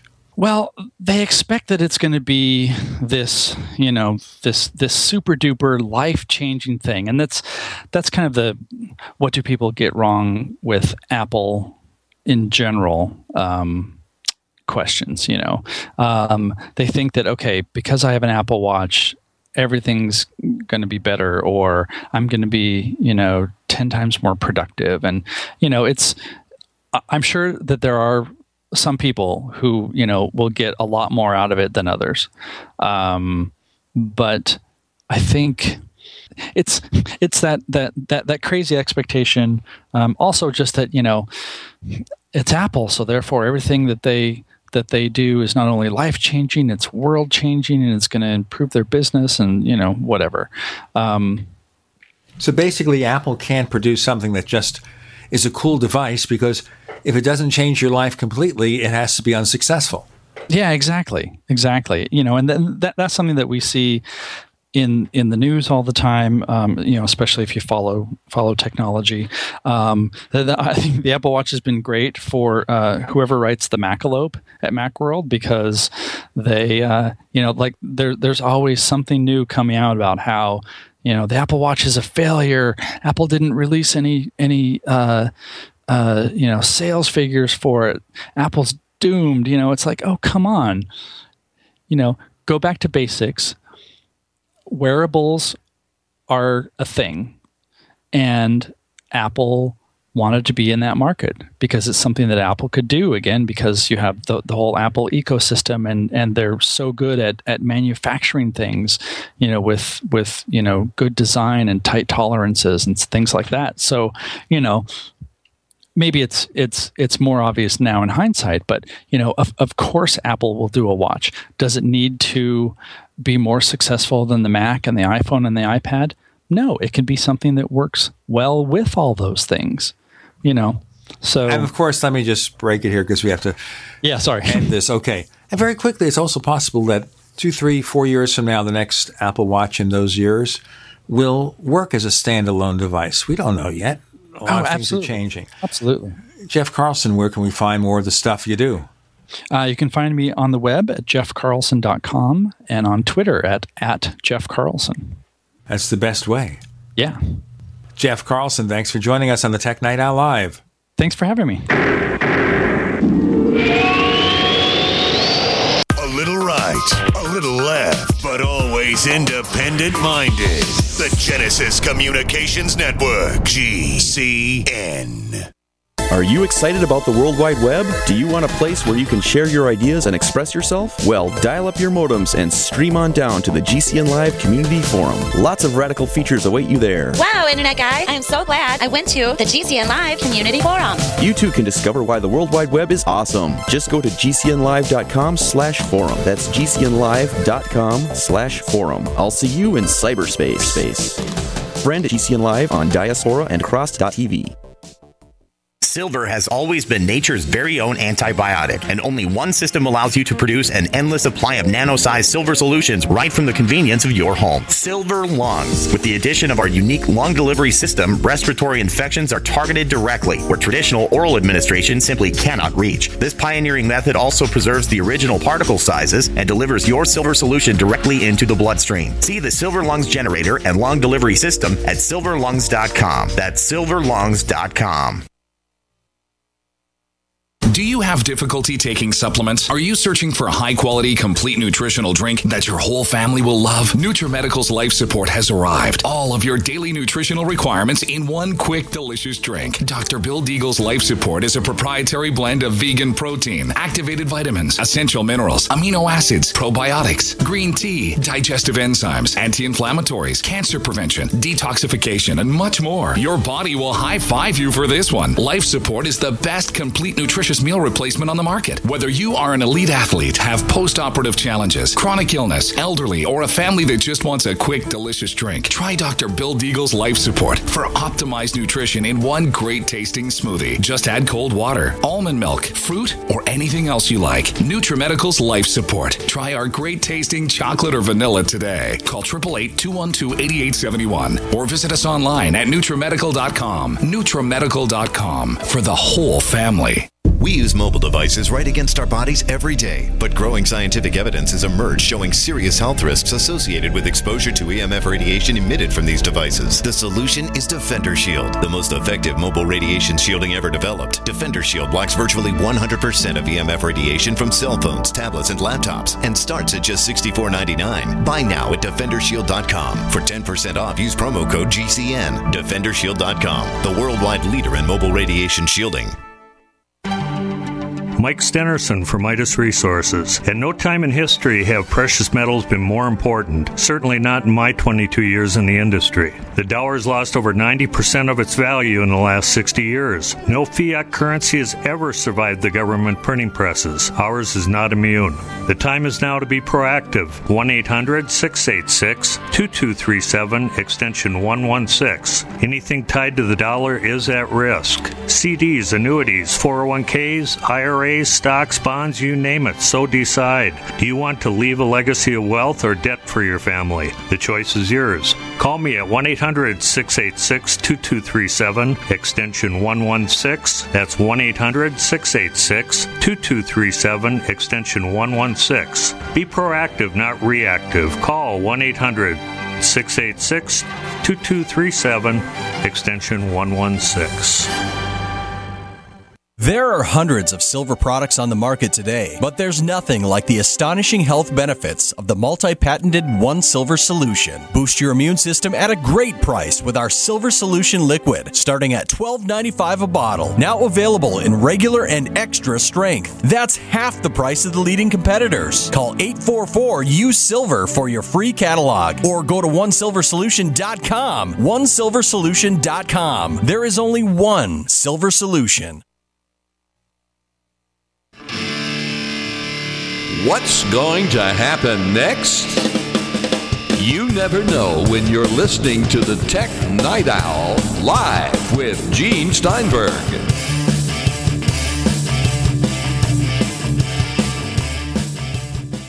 So I was thinking here whether it would make sense for the entire planet Earth to have a single time zone. Let me be specific. So we have Kirk McElhearn, the iTunes guy, back again this week. I'll be talking about the new updates from Apple, whether they impact Apple Music and other subjects. But right now, as we do this show, this is not when you're hearing the show, but as we record this episode, it's 5:30 a.m. in Arizona. It's 1:30 p.m. in the UK, a pretty comfortable time. You know, it's right after lunch or ahead of an early, a late lunch, depending on your schedule. For me, it's barely time for breakfast. What do you think, Kirk? One time, Earth time, well, you know, the time zones are set based on noon when the sun is highest in the sky, and there's logic for this. And if we only had a single time zone, we would have grown up and gotten used to it. That in every country where you are, your lunchtime, instead of being around noon or one o'clock, is going to be four in the morning or seven at night, according to the difference in time. It's interesting that China does this. They have a single time zone. I think the country is wide enough to cover either six or eight time zones. So that means, and the time zone is based on Beijing, which is in the east. So that means when it's noon in Beijing, it's noon in the west of China, whereas it's six or eight hours later by the sun. It's it's you know historically, it, it's probably an interesting story as to how this developed. But my guess is that um, each country just figured that noon was the center of the day, which kind of makes sense when you look at the sun, and adapted accordingly um, it would be a lot easier for some things in terms of, you know, for you and I, we make this appointment. Uh, often when we make an appointment, you tell me Pacific time. You don't even tell me Arizona time, which is an hour off, because you know the Pacific time is easier to understand. Well, the other um, problem is that Arizona does not observe daylight, daylight savings, savings time. That's right. We're yeah. in the backwoods here. Well, no, you're in the you're in the avant garde. I wish the entire world would drop daylight saving time. It doesn't improve anything. Well, but, at least yeah. if it's going to be one way or the other, that's what I think. Then it's 12 months a year. If you're yeah. not, then it's 12 months a year. Yeah, I, I find that change is always annoying. Um, how often are there issues with um, iPhones or other devices that? How often are they are there issues with iPhones or other devices that don't take the the daylight saving time change into account correctly and you've set a reminder or an alarm to wake up and it's an hour off um, we could really do without that. Well, there's so much politics involved there, and I think the original story in the U.S. is somehow it benefits farmers. But what difference does it make if you get up at 4:30 or 5:30, as long as you're up at the appropriate time to do whatever you do? I think there's actually some evidence that it saves power. That you're using lights less and you're awake at a different time and maybe using air conditioning different. I'm not sure. Um, but it causes such havoc. You know, you, you you've got a son, and when he was young, oh, no, but you don't observe daylight savings time, so you didn't have this. Um, for all we us, had it in New Jersey. Right. Okay. So when Grayson was young, you were in New Jersey, and you know, getting a kid up and getting them used to that one hour difference, um, it takes a few days, and it's it's a hassle. Right now, Grayson has been living in Spain for the past few years. Yep. I don't know what the t- I don't know what the time zone is there. I think it's similar to France. No, it's the same as the UK. Well, you see, what do I know about these things? Fra- France is actually on the wrong time zone. So France is just south of the UK, and it should be on the same time zone. Um, but when Germany was uh, when Germany took over much of France uh, during World War II, they changed the French time zone to match that of Germany, and the French never changed it back. Well, maybe we have the problem in France is because the Coneheads live there. Yes, they are from France. By the way, they're doing now for one of the insurance companies in the U.S. a Coneheads commercial. And you've got Jane Curtin and you've got Dan Aykroyd. Of course, now Dan Aykroyd is a little bigger than he used to be, so it's like having two Dan Aykroyds. Well, you get something for free, but that that's interesting. So they must be targeting people who are old enough to have remembered the Coneheads on Saturday Night Live. Right. Well, they also had a TV show after that. But speaking of remembering the past, they this week are releasing The Man from Uncle, new movie directed by one of your people from the UK, Guy Ritchie. He did the Sherlock Holmes wacky stuff with Robert Downey Jr. and Jude Law. So now we have Superman, Henry Cavill, who slims himself down, literally speaking. He slims down the muscle and he becomes Napoleon Solo. And he's Brit, of course. He's doing an American accent, kind of imitating a little bit Robert Vaughn in the original Man from Uncle. And then you have Armie Hammer, who famously appeared in one of the most unsuccessful movies of all time, The Lone Ranger, with Johnny Depp as Tonto. And he plays Illya Kuryakin, and he imitates a Russian accent. And he said he learned the Russian accent by listening to a YouTube video of a Russian personality. So, anyway, now Okay. talking of aging somebody, that's a series from the 1960s, Man from Uncle. Do you remember it? I do. I remember. Well, I, I don't remember when it was actually on the first time. I'm not sure what the years were, but I do remember watching it, um, probably on reruns.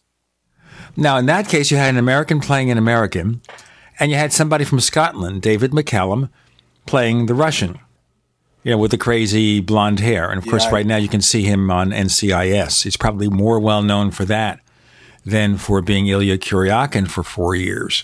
Yeah. But the character Napoleon Solo was created by Ian Fleming. Really? okay. Did you know that? Wasn't the Man from Uncle meant to be a sort of takeoff on the James Bond stuff? Exactly. It was supposed to be a TV takeoff of that spy stuff. In fact, Right. one of the reviews of Henry Cavill as Napoleon Solo in the new movie has it that he's being very much like Roger Moore in the early James Bond films. Right. You know, kind of the light quips and the sarcastic chatter and that kind of thing. Always in a suit and everything. I, I'm just seeing on Wikipedia, it, it was only on from 64 to 68, 105 episodes. Of course, they did more episodes in a season back then. And the first season was in black and white. Right. And I'm not sure I remember black, seeing black and white ones, though, personally. I, I would have seen them later again in syndication, and maybe they didn't show the black and white ones in syndication. Sometimes they colorize them. Remember what they used to do? They Not used to take a black and white film and they'd apply color to it electronically, and the impact was always bad.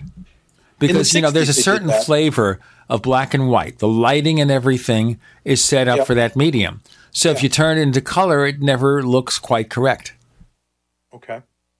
Well, I, I must say, and you like to talk about movies and you like to talk about superhero movies and things like that. And I find that it just shows a real lack of creativity in Hollywood that they're going back to yet another TV series. I, I want to see a re- remake of Mr. Ed or or My Mother the Car. Now those are some serious. That that's some high quality TV. Right, but you never duplicate the voice of Mr. Ed. Mr. Ed was portrayed by a Western star named Alan Rocky Lane. He did the voice of Mr. Ed. How do you know all this? really? How do you know all this? You know so much trivia about TV. People think I'm trivial. Bum bum. Well, that's you know that's a good segue into a break, isn't it? It's a segue into something I haven't figured out. Now, okay. let me ask you though. Would you see a movie like The Man from Uncle? It's a spy send up. It's meant to be funny. It's not a deep film. It's a kind of a wacky film if you've seen the the trailers and everything. Would you see a film like that? That's kind of the movie. I wouldn't go to the, the to a movie theater to see it. That's kind of the movie that when it comes on Netflix or whatever, uh, kind of thing like it's a weekend, we're tired, we want to just see something mindless. And yeah, that or the new Mission Impossible, the, those are the kinds of movies that I would definitely not pay to go see in cinemas. Well, with Mission Impossible, it's always what dumb stunt will Tom Cruise do next? And how much will he run? Well, in this particular case, in, in this particular case, he's hanging off the side of an airplane that's flying. I saw that clip, yeah, and that that's from the very beginning of the film. I saw him when he was on the Daily Show, and they showed that clip. And he really did that. Yeah, I mean, this guy is nuts. Let me Speaking about nuts, we're going to talk about Apple Music and see whether Apple got things straightened out in the next segment. With Kirk McElhearn being a good sport, and I'm Gene Steinberg. You're in the Tech Night Owl Live.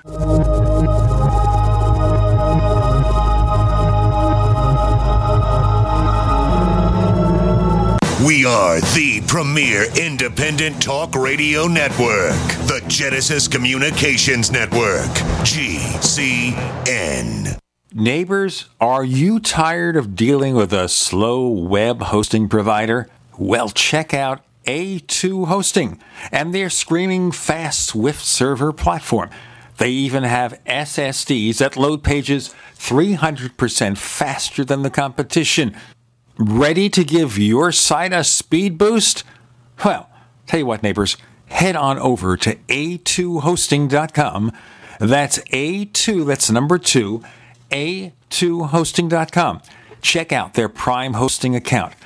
And get this, neighbors, they're even giving you an exclusive 25% off discount for all our listeners. 25%.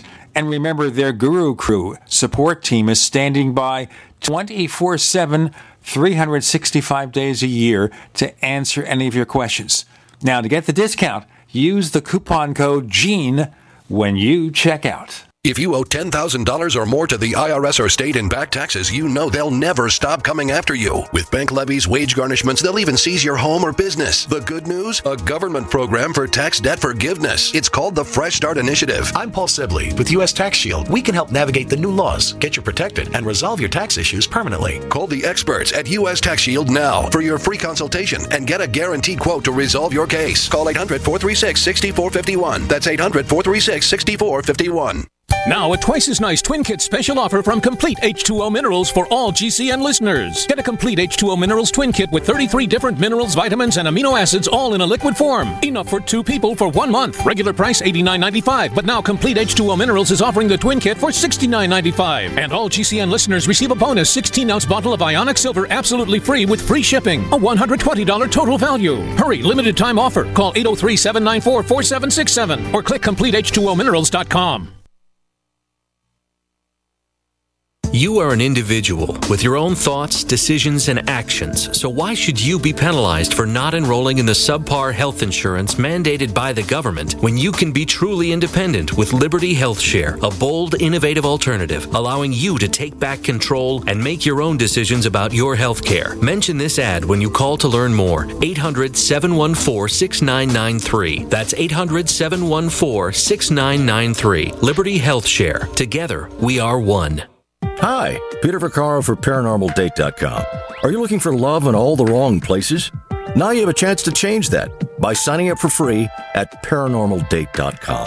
This incredible dating site puts people of like minds together. People who are interested in the strange, the unusual, mysteries, ghosts, UFOs, and the afterlife, and so much more. ParanormalDate.com was developed for you, people seeking a viable alternative to the other dating services. You can join for free by going to ParanormalDate.com, and if you decide you like it and want to connect with people, use the code GEORGE for a substantial discount. Mark Rawlings, president of ParanormalDate.com, says so many people hunger to share their experiences about the paranormal, the unexplainable, or the afterlife, and so much more, and this is the source for them to meet and share that common interest. So sign up for free at ParanormalDate.com, ParanormalDate.com, and use the code GEORGE if you decide to connect with someone you like. This is Dan Pilla. Do you owe the IRS money you can't pay? Are tax debts crippling you? I've defended people from the IRS for over 30 years. I've helped thousands and I can help you too. I wrote the book on IRS settlement and I'm telling you, there's no such thing as a hopeless case. Call 834 no tax to finally get free of IRS debt. With the IRS's new programs, there's never been a better time to solve your problem. Call 834 no tax. That's 834 no tax or my website danpilla.com. What are you listening to? The Tech Night Owl Live with Gene Steinberg. What's going to happen next? You never know.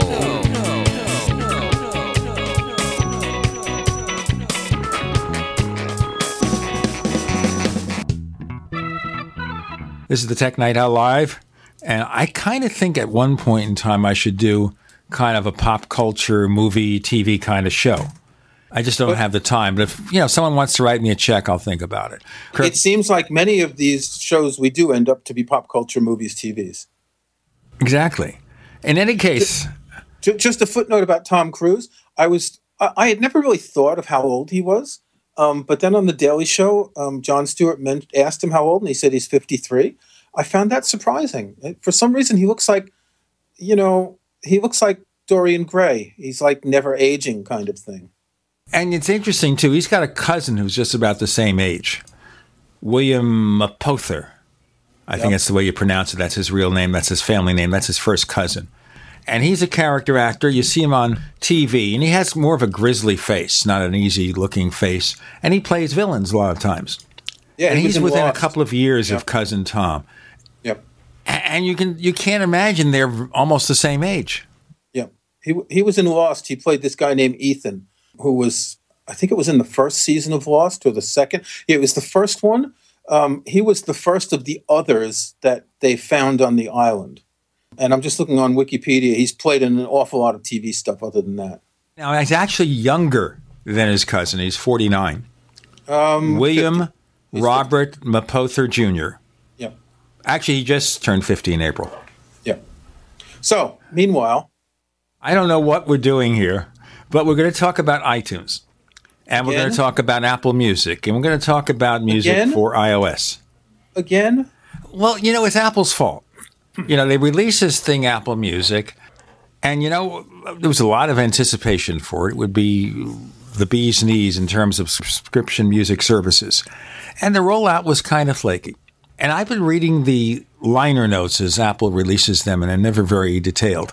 For iTunes 12.2.2, don't ask me how I remember that, just like I remember that David McCallum is a Scotsman playing a Russian in The Man from U.N.C.L.E., or the fact that the iOS update is 8.4.1, mostly focused on Apple Music. And the raw question before we look at specifics, Mr. iTunes guy, do they fix the problems or is it just one step in a long road? I don't know. Um, they do say that they're fixing a number of issues. Um, the 8.4.1 update says it fixes some issues with iCloud Music Library and adding to playlists and, and displaying the wrong artwork and all. I, I haven't been able to test it yet to find if these things have been resolved. iTunes does add some new, I would say, features and quotes. If you click on the Beats One banner on the radio tab, you get you see a schedule um, and you can access the older um, shows as well. You can view a list of artists that you're following on Connect, which curiously you couldn't before, and that's kind of weird. Um, they've got some, they've fixed some sorting issues and playlist things, and it's not, It's it's minor fixes for the most part, but they don't say whether they've fixed any of the problems with um, matching music under Apple Music. Um, someone on Twitter said he tested it and it's no better. So in, in his case, uh, I know from someone on Twitter that the matching isn't fixed. So Apple Music, unlike iTunes Match, matches by metadata. And so someone on Twitter, I know he tested with some live recordings and they got matched to studio recordings. So what Apple Music is doing is it's only looking at the song name and the artist name. Um, as for the rest of the issues, uh, it's going to take some time to know if they really have fixed or not. I think the issue here also is how much of these problems are related to the apps and how many are related to iCloud and the way it manages the system. Yeah, I, I wouldn't call it iCloud as such because so App, Apple is is increasingly using iCloud as an umbrella for everything that's in the cloud, and that's not a bad thing. But we tend to think of iCloud as the features that you can access on iCloud.com. So it's your your email, your contacts, and your calendar the, that are synced and shared, and all that. Um, while they're calling this iCloud Music Library, I don't think uh, th- this stuff isn't it's not the same database. It's not stored in the same place. It's different. You could have a different iCloud. You can have a different Apple ID for iCloud and for the iTunes Store. Um, so I think they're totally separate databases. So you know we, we do see iCloud problems from time to time, but I don't think the problems with uh, Apple Music and the iCloud Music Library are in any way related to problems we see with iCloud. But it's part of their online management anyway because this well, is not it, something that's being done locally on your Mac. It's something that's being done by their servers. Right, and that's th- there's a risk of using that name a little bit too far because again, you sign into iCloud.com, you don't see anything about music, you can't even manage your iTunes Store account from there. So there is a risk of using that name for too many things. I think. Either way, Apple has to get their online stuff together. Yeah, so they just introduced something yesterday um, one of the problems, one of the complaints a lot of people have had about iCloud is that they can lose all of their contacts and calendars and, and things. And uh, the the there was back in the day there used to be a, a process of restoring um, when you had sync problems, and then it stopped. And yesterday they released a new feature on iCloud.com. You can restore files from iCloud Drive contacts or calendars and reminders. And it seems to be like a sort of a time machine type interface because when I looked at it this morning, um, UK time, I if I look at my contacts, for instance, it shows that they were updated. It shows a number of dates that I can restore from. Now, I don't often change contacts, so I can't guarantee that each of these dates, which were separated by four days or two days or 14 days or eight days. I, I, don't know if each of these dates represents a date when I change something um, for my contacts. But this is a really good thing that they're keeping backups now um, of your files from iCloud Drive, and they seem to, um, you can only restore them for 30 days, of your contacts and your calendars and reminders. So if you've lost data, um, you can recover it from the web. Now, I'm not sure I, I, haven't seen this in iOS, so I'm not sure if this is a feature you're going to be able to do without going to the web at some point. In, in fact, I would almost see Apple releasing an iCloud app to manage your iCloud settings on iOS. You, you manage some of the settings from the iOS settings app, but there are a lot of things you can't do. And these are the kinds of things that might be better in a dedicated app. You see, at this point, it's, I think, very confusing to people what's being managed online, what's being based on your own software. But in the case of Apple Music, for example, don't you think that some of the problems that people are reporting can be fixed by online changes without upgrading iTunes or music for iOS? You know, it's not clear. So just take this matching problem. If Apple only had a way of for a user to say, "Hey, this is the wrong match. Let me choose the right one," um, as long as it's Apple Music only, right, which isn't using acoustic fingerprinting, they should allow you to do this and, and make things better. So you should be able to select an album and say, hey, you've matched the wrong album. Here, here's the right album to match it to. Um, since the matched files that you re-download have DRM, it's not a big deal. It's not like you're getting stuff that doesn't belong to you. You can only access it as long as your subscription is active. Um, iTunes Match, of course, is different. It uses acoustic fingerprinting, so it's not going to match a live track to a studio version of a song. Is there a way they could make it better, or is it just uh, as much as you can do? Well, again, Apple's trying to err on the side of caution, not allowing users to tweak things and all, and and, and I think that would improve things. Um, you know, it's it's hard to know. There's nothing to compare this with. So so Spotify, if you have the Spotify app on the desktop, you can access music. It's in your iTunes library, and I think music in any folders as well. But it doesn't get added to your Spotify library you, you can't then access it on Spotify on iOS. Now, you might be able to access music on your iPhone from the Spotify iOS app, so music you've synced uh, with iTunes, but it doesn't get added to the library. And and this is a while this is to me the killer feature of Apple Music, if it works, um, it's an extremely complex feature, and it's clear that getting it to work right isn't that simple. Well, we can discuss what Apple needs to do to get this thing straightened out. If there's anything we could recommend to them, we have Kirk I'm Mackle. Sure, I'm sure they're listening to the show, so yeah, let's recommend. Let's recommend. What the heck? We have Kirk McElhearn, the iTunes guy from Macworld. I'm Gene Steinberg. You're in the Tech Night Owl Live.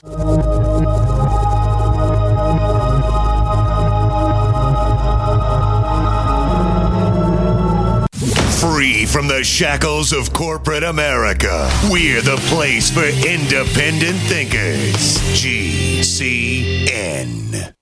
Graphic Converter is the image manipulation tool for the rest of us. It does not use any database. You get full control of all your files. Want to view the images of a folder? Drag it into Graphic Converter, and a powerful browser opens up to show your image files. You could use it for slideshows. You could use it to import images from digital cameras or from scanners. Need to do some image editing? You can do that too in Graphic Converter. Also, print catalogs. Convert from so many formats I can't even list them. Download now to see if Graphic Converter is good for you, like one and a half million other users. Guess what? You could save money when you buy Graphic Converter. Use the coupon code Night Owl. Use the coupon code Night Owl to get a special price for Graphic Converter. Go to lemkesoft.com. That's L E M K E soft.com. Lemkesoft.com. L E M K E soft.com.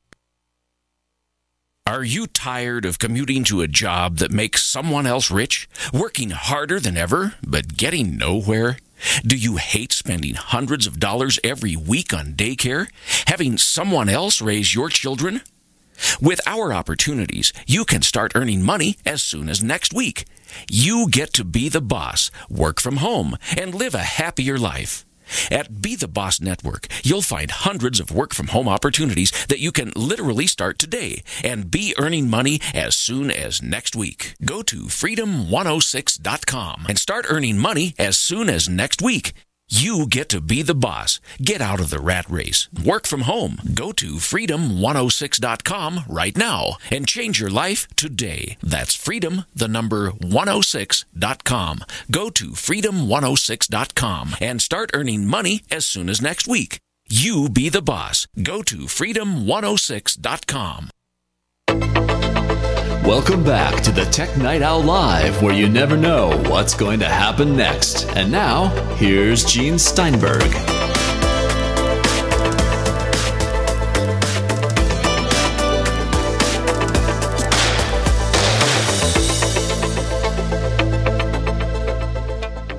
We have Kirk McElhearn, the iTunes guy from Macworld. I'm Gene Steinberg. You're in the Tech Night Owl Live. We should point out also he's got a blog called Kirkville at McElhearn.com, and he's got like several posts a day with hints and tips and information about iTunes. So if it's on Macworld, if you go to Kirkville, you'll get the rest of the story.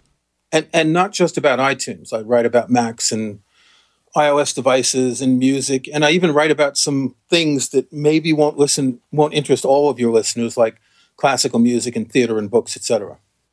We can always go into the fact that Apple appears to be playing a short shrift to classical music in Apple Music, but hopefully things will get better. Now, in any case, here, looking at Apple Music on June 30th, looking at it mid August, what do you think is better? Because it looks like most of the changes in iTunes and iOS 8.4.1 were so subtle, most people would hardly notice the difference. There aren't that many changes. Um, I think a lot of the changes are, are to Beats One Radio and to the way you the way you access certain types of content. But I'm not sure that anything else has changed. Um, I'm, I don't think the for you recommendations are any better, um, and and they should have gotten better over time. The more you indicate music you like and don't like, you know, the the, the better the recommendations should be. Um, one thing that I noticed, and I'm actually going to confirm right now that it's still the case. If you go in the for you recommendations on an iPhone or an iPad, you can tap and hold a recommendation, and a menu comes up, and you can say, "I don't like this suggestion." So you can tell not only you can tell Apple Music what you like by clicking the little heart button, but you can tell them what you don't like. And you still can't do this on iTunes with yesterday's update. Well, there is Um, a way now to do that. It's really complicated. Like if you bring up an album and you click or tap on a song, like I have Creedence Clearwater Revival, the covers, and I see Suzie Q, and I see the three dots, and I, right, if Uh, I right, click okay, on so the three dots, I have an option recommend less like this. Yes, okay, that's new. Okay. Okay, that's one of these unannounced features. Now, that's something that I was complaining about with regard to the fact that you could do that in music for iOS, but you can do it with the full album. I don't see here a way to do it for the full album. Let me see. Yes, I can now do it for You the can, full album. you can I do it for an album and for a playlist as well. you're right. So, you know, it's getting there. It's doing the things you need to do. I should also point out that For You is finally getting a better handle on what I like because no, I'm no longer seeing Tom Jones and Barry Manilow in my For You list. I'm still seeing Eddy Arnold, and I can't figure out that connection because Eddy Arnold was kind of like a crossover pop, easy listening country act. Okay? Not quite hardcore country. And so maybe they're getting some kind of connection there. But still, I don't listen to Eddy Arnold. Well, yeah, and so I, I get all sorts of things that I don't listen to. And what really irked me yesterday was I got a karaoke playlist for classic rock, and I think that's just um, I made a pretty snarky article on my website saying that this was jumping the shark because really that's just sad to be recommending crap like that. Um, I, I listened to one Bruce Springsteen album once, and now I get every single Bruce Springsteen album recommended along with every Bruce Springsteen playlist, of which there are quite a few. And I like Bruce Springsteen, and, and I know his music, so I don't really need to see them recommended. But I don't want to tell them I don't like him because the recommendation should take into account my taste rather than. The, the problem is the recommendations aren't broad enough. There's a very limited number of playlists and albums being recommended, and it's just hammering the same things over and over rather than sort of reaching out and trying to find connections as much as it should. Is This it more of a broad brush approach here? Yeah, I think so. And so my, my initial thought was that Apple Music was going to leverage Genius. And this is the technology that Apple added to iTunes some years ago. It looks at your library, it compares your music library with the libraries of others, and it finds that you like, say, Hank Williams and Frank Sinatra, and it suggests that you might like Harry Connick Jr., right?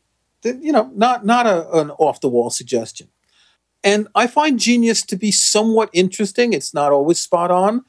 Um, and, and I expected Apple Music to use that, and, and it doesn't look like it is. It keeps recommending albums that are in my iTunes library. It recommends albums that I've bought from the iTunes store. Play one album from a given decade, and you get a whole bunch of playlists about that decade. So, hey, I'm just scrolling through another Bruce Springsteen um, playlist recommended Bruce Springsteen anthems. It, it's recommending bands that I don't really know. Um, it's recommending bands, um, albums I've listened to recently. So is it saying listen to it again? I'm not sure what the point of that is. Uh, again, the fact that it's telling me that that it's showing me albums that I own that I bought from the iTunes store. That that's just a little bit surprising. I mean, this is the same account. It, it iTunes knows what I've bought. It should take that into account. Well, as I said, it's an algorithm. This is not the same thing as having live curation of music. This is supposed but- to be adaptive to what you do. Right, but the playlists themselves are quote unquote curated by humans. So what's happening is the for you section includes these curated playlists and a selection of albums which are selected however way they are. I don't know. So the, the problem is, is it's a little frustrating to think that, you know, I'm going to check for you every once in a while. And, and hey, I found some good reminders in, in the for you section of music I haven't listened to for a long time. Um, an Elton John album from the 70s, Cream, um, some old Stones, things that I used to own on LPs and that I don't, and I never bought on CDs. So for that, it's actually interesting, but I'm not seeing a lot of recommendations that are. If I like Pink Floyd, I shouldn't get recommended. I don't know. Well, Jefferson again, that Airplane, might be right? something that is so fine detailed, so subtle. It may take months to train if, that. if they're using Genius, then they should be able to do this because they've got this data. They've got a massive data from people. Um, now, maybe this is a, a totally different uh, recommendation algorithm. Maybe they're not using Genius anymore, and in that case, it should take months. Uh, uh, just one one thing that I note is that the classical music recommendations are just horrid.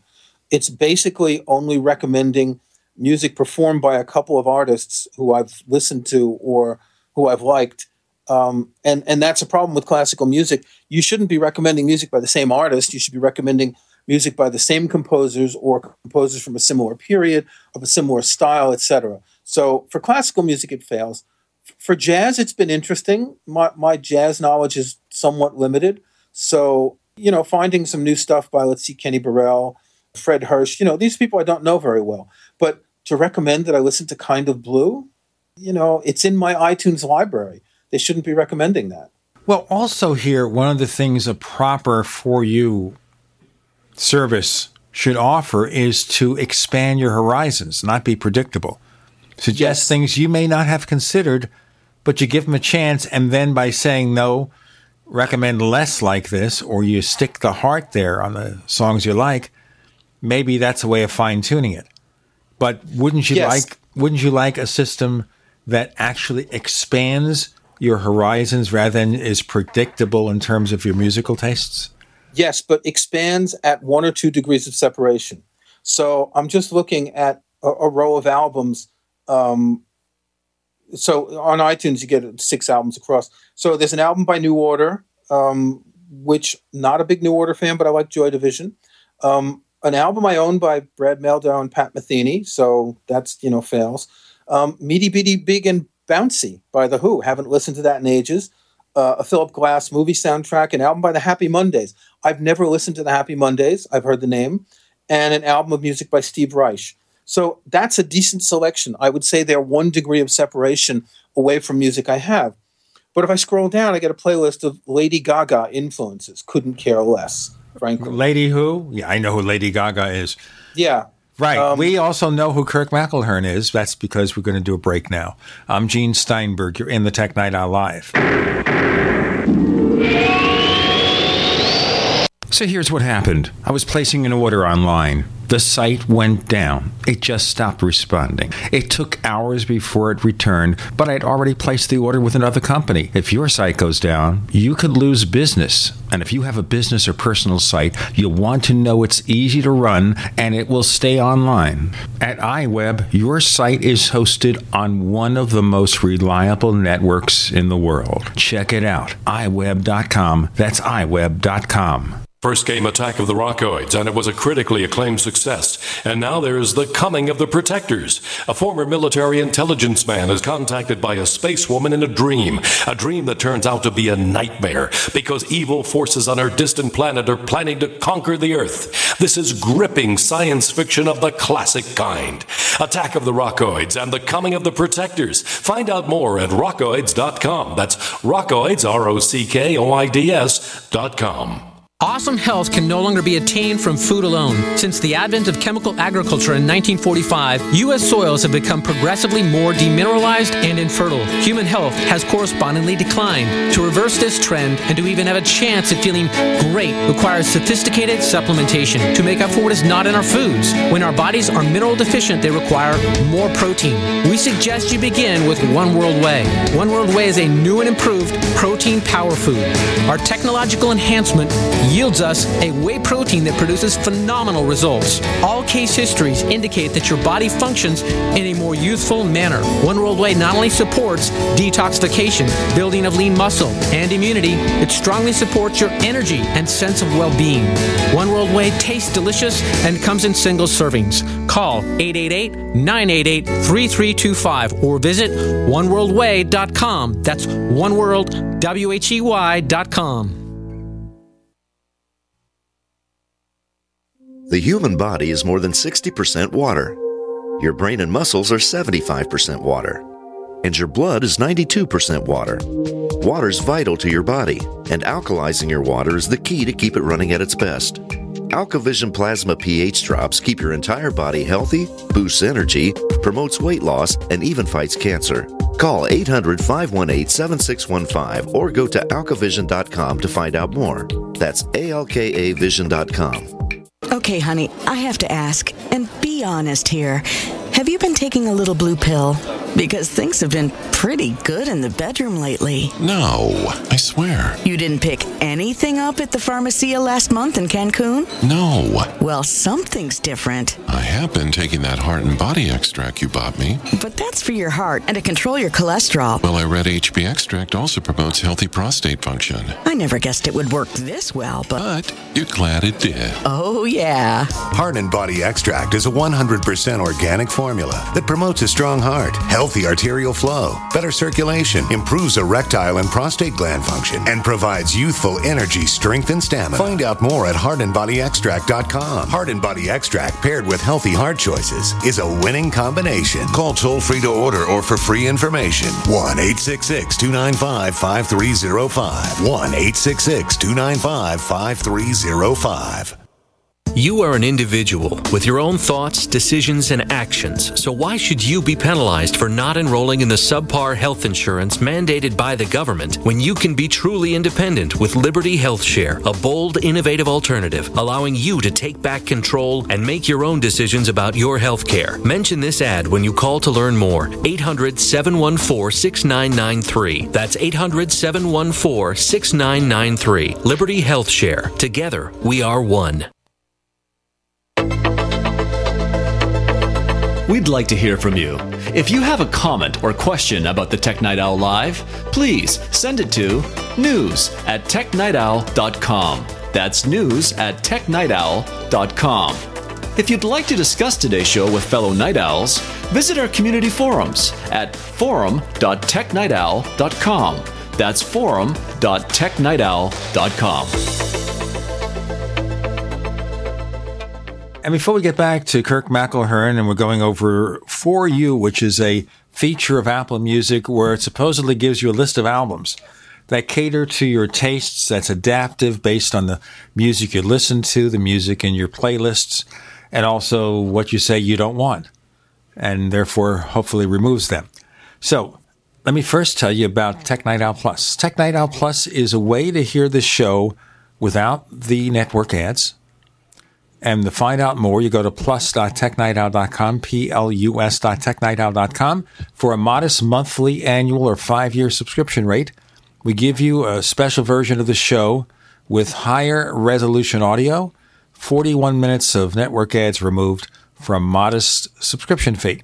Plus.technightowl.com. Also, we're working on another segment called Tech Night Owl Minute. that will debut probably in the next few weeks, and it will be available exclusively to Tech Night Owl Plus members. Kirk McElhearn. Let's continue about For You. This is supposed to be adaptive, and it's supposed to be training itself based on your music. Now, I'm looking at some of the 60s rock. It includes the best of the Troggs, 20 of their best hits. Now, I have a problem here, which is there are, I think, two or three songs that the Troggs did. Wild Thing, of course, which is written by Jon Voight's brother. You know that? You no, know that? and and who voiced the car and my mother the car, of course. All right. Also, they had with a girl like you. Also, Love is All Around, which I kind of liked. And just a little bit of a trivia note about the Troggs, by the way. The late Reg Presley, the lead singer of the Troggs, he was into the paranormal. He wrote a book about crop circles. I wish we got in touch with him before he died. Okay, you have all these connections with things here. Um, yeah, so why is it recommending, you know, the Troggs? Because you listen to something related. Um, again, if it's if it's one one step away, it makes sense. So I don't know, you know, I'm a big fan of the Grateful Dead. If it recommends an album, a solo album by Jerry Garcia, that makes a lot of sense. Um, if it recommends, you know, the the um, New Riders of the Purple Sage, a band that um, Jerry Garcia was in. That makes sense. But if it recommends, if it connects the Grateful Dead to, I don't know, Beatles, well, that doesn't make sense. And, you know, again, some of the recommendations I'm seeing are a bit outlandish. Well, you know, again, when you look at it, Grateful Dead, I never listened to. No offense. It's Not fine. I understand. I listen to the Beatles, obviously. I listen I to the Stones less so. The Beatles, I could listen to their albums beginning to end. The Stones, it's hit or miss. The Stones have three great albums, and you know yes. the rest you pick and choose. But you know, Exile on Main Street, Beggars Banquet, and and and and come on, Let It Bleed. Let It Bleed, right? Th- also, the there was the other one where they did "She's a Rainbow," and I think they were trying to imitate Sergeant Pepper with the Rolling Stones version. Yeah, a little bit. I mean, there there are some good songs on their early albums, but those three albums are the ones you can listen to as albums, in my opinion.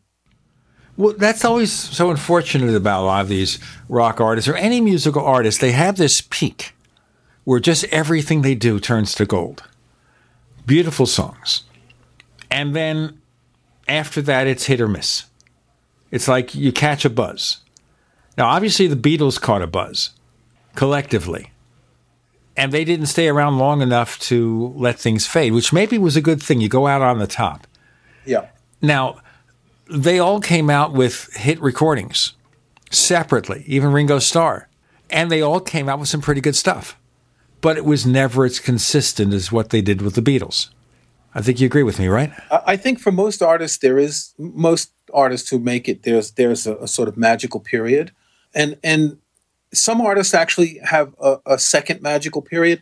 One of the, one of the most interesting, one of my favorite artists is Bob Dylan, and he's actually had three. His first, so when he got to like his third and fourth album, the things like um, Highway 61 Revisited and Blonde on Blonde, they were amazing. Then he had a couple of, you know, not so great albums. Um, John Wesley Harding, Self Portrait, and all.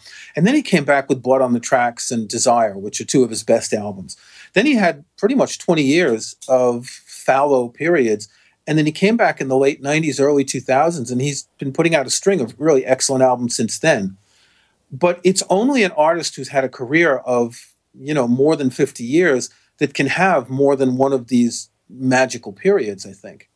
Now, the one thing about Bob Dylan, I listened to a few of his later things. His voice is really shot, isn't it? It is, but very raspy. It, it is, but in in his recent albums, he kind of writes around that in the sense that the songs he's writing actually work. I don't know if you've heard his recent album of Frank Sinatra covers. It sounds like on paper the last thing you want to listen to, but I'm telling you, it's one of the best albums he's recorded. Now, I did listen to a couple of Paul McCartney live concerts, a few selections, and his voice is really suffering a lot. He really stretches his vocal cords. So we're talking about a guy here, 73 years old and that he can even do 75% or 70% of what he could do when he was 35. That's pretty good. Well, Dylan's about the same age. I'm not sure exactly, but he does at least 100 concerts a year and has been doing so for quite a long time. So he certainly strains himself a lot more. You accept it because his music's so good. You either like Dylan or you don't. It's one of those things that it's a voice, even when it was in its prime, was certainly, one could argue that it's not one of the great rock voices, but I mean, his music's so great, it fits with his voice for me. You know whose voice has really held up over these years? John Fogerty. I mean, you listen to some of the stuff he's doing, listen to some of the recordings of live concerts, or when he makes an appearance on a TV show and he sings Proud Mary or something a lot more recent. And there he is, John Fogerty. I don't know how he does it because that voice he acquired when he was 17 years old. I mean, 17 or 18, he's singing like that. Yeah. And, he can still know, do it. Another one, if you want to talk about an oldie, is James Taylor.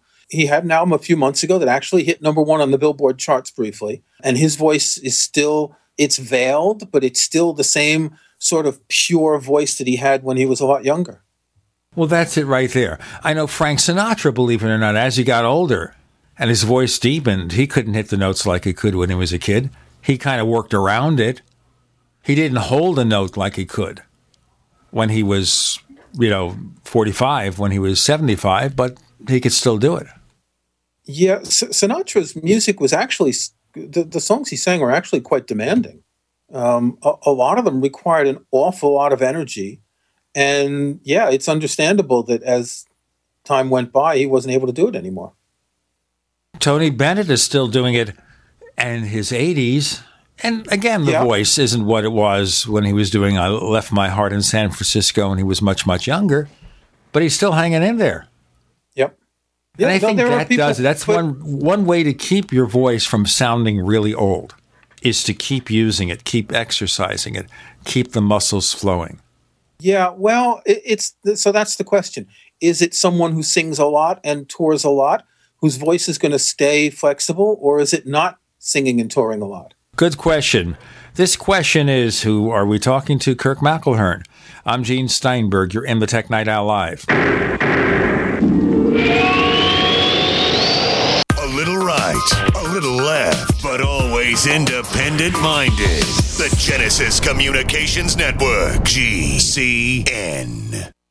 We use mobile devices right against our bodies every day, but growing scientific evidence has emerged showing serious health risks associated with exposure to EMF radiation emitted from these devices. The solution is Defender Shield, the most effective mobile radiation shielding ever developed. Defender Shield blocks virtually 100% of EMF radiation from cell phones, tablets, and laptops, and starts at just $64.99. Buy now at DefenderShield.com. For 10% off, use promo code GCN. DefenderShield.com, the worldwide leader in mobile radiation shielding. You are an individual with your own thoughts, decisions, and actions, so why should you be penalized for not enrolling in the subpar health insurance mandated by the government when you can be truly independent with Liberty Health Share, a bold, innovative alternative allowing you to take back control and make your own decisions about your health care? Mention this ad when you call to learn more. 800 714 6993. That's 800 714 6993. Liberty Health Share. Together, we are one. Are you tired of commuting to a job that makes someone else rich? Working harder than ever, but getting nowhere? Do you hate spending hundreds of dollars every week on daycare? Having someone else raise your children? With our opportunities, you can start earning money as soon as next week. You get to be the boss, work from home, and live a happier life. At Be the Boss Network, you'll find hundreds of work from home opportunities that you can literally start today and be earning money as soon as next week. Go to freedom106.com and start earning money as soon as next week. You get to be the boss. Get out of the rat race. Work from home. Go to freedom106.com right now and change your life today. That's freedom, the number 106.com.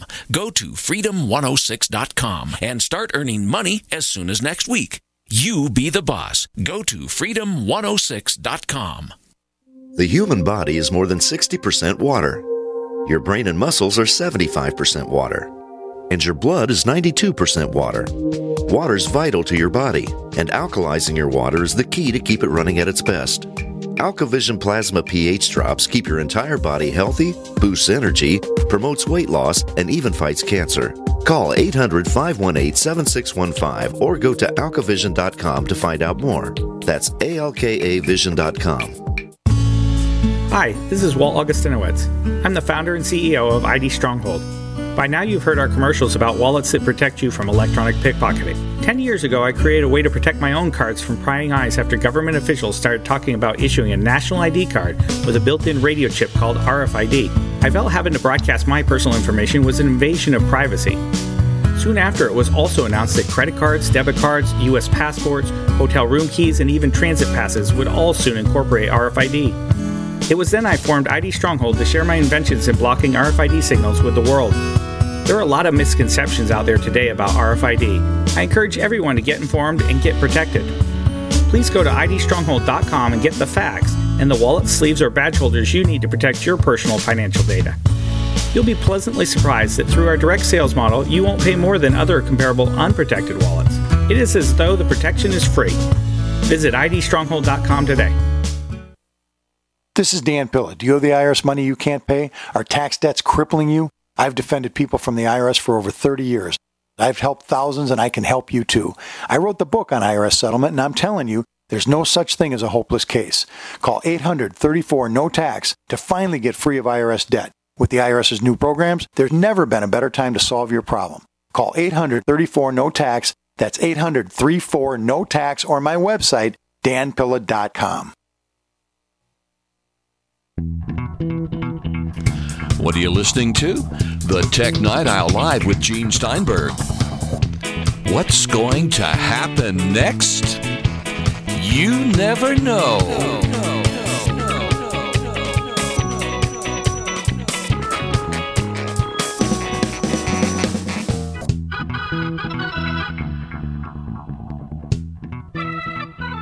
From Apple Music, we're segueing to a discussion about artists here, and I think it's really appropriate because, after all, Apple Music is just the delivery mechanism.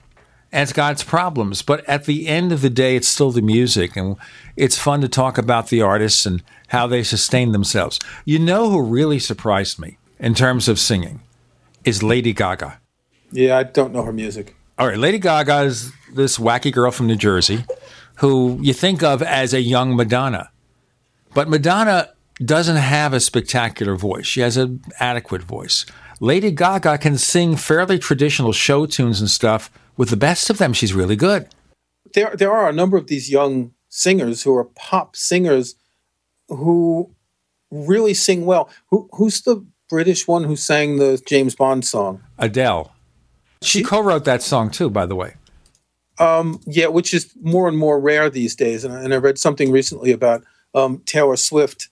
All of her songs are written by some guy named Max Martin, who's a Swedish songwriter who writes songs for all the pop people. So, um, but some some of these young singers actually are good singers. Technically, they have good voices. They have powerful voices. Unfortunately, it's the way the music is produced that totally destroys a lot of it. Because they all sound the same. I listened to this first sampling, the 30 second samples from Taylor Swift's 1989 album. And every oh, single man, that- song sounded the same.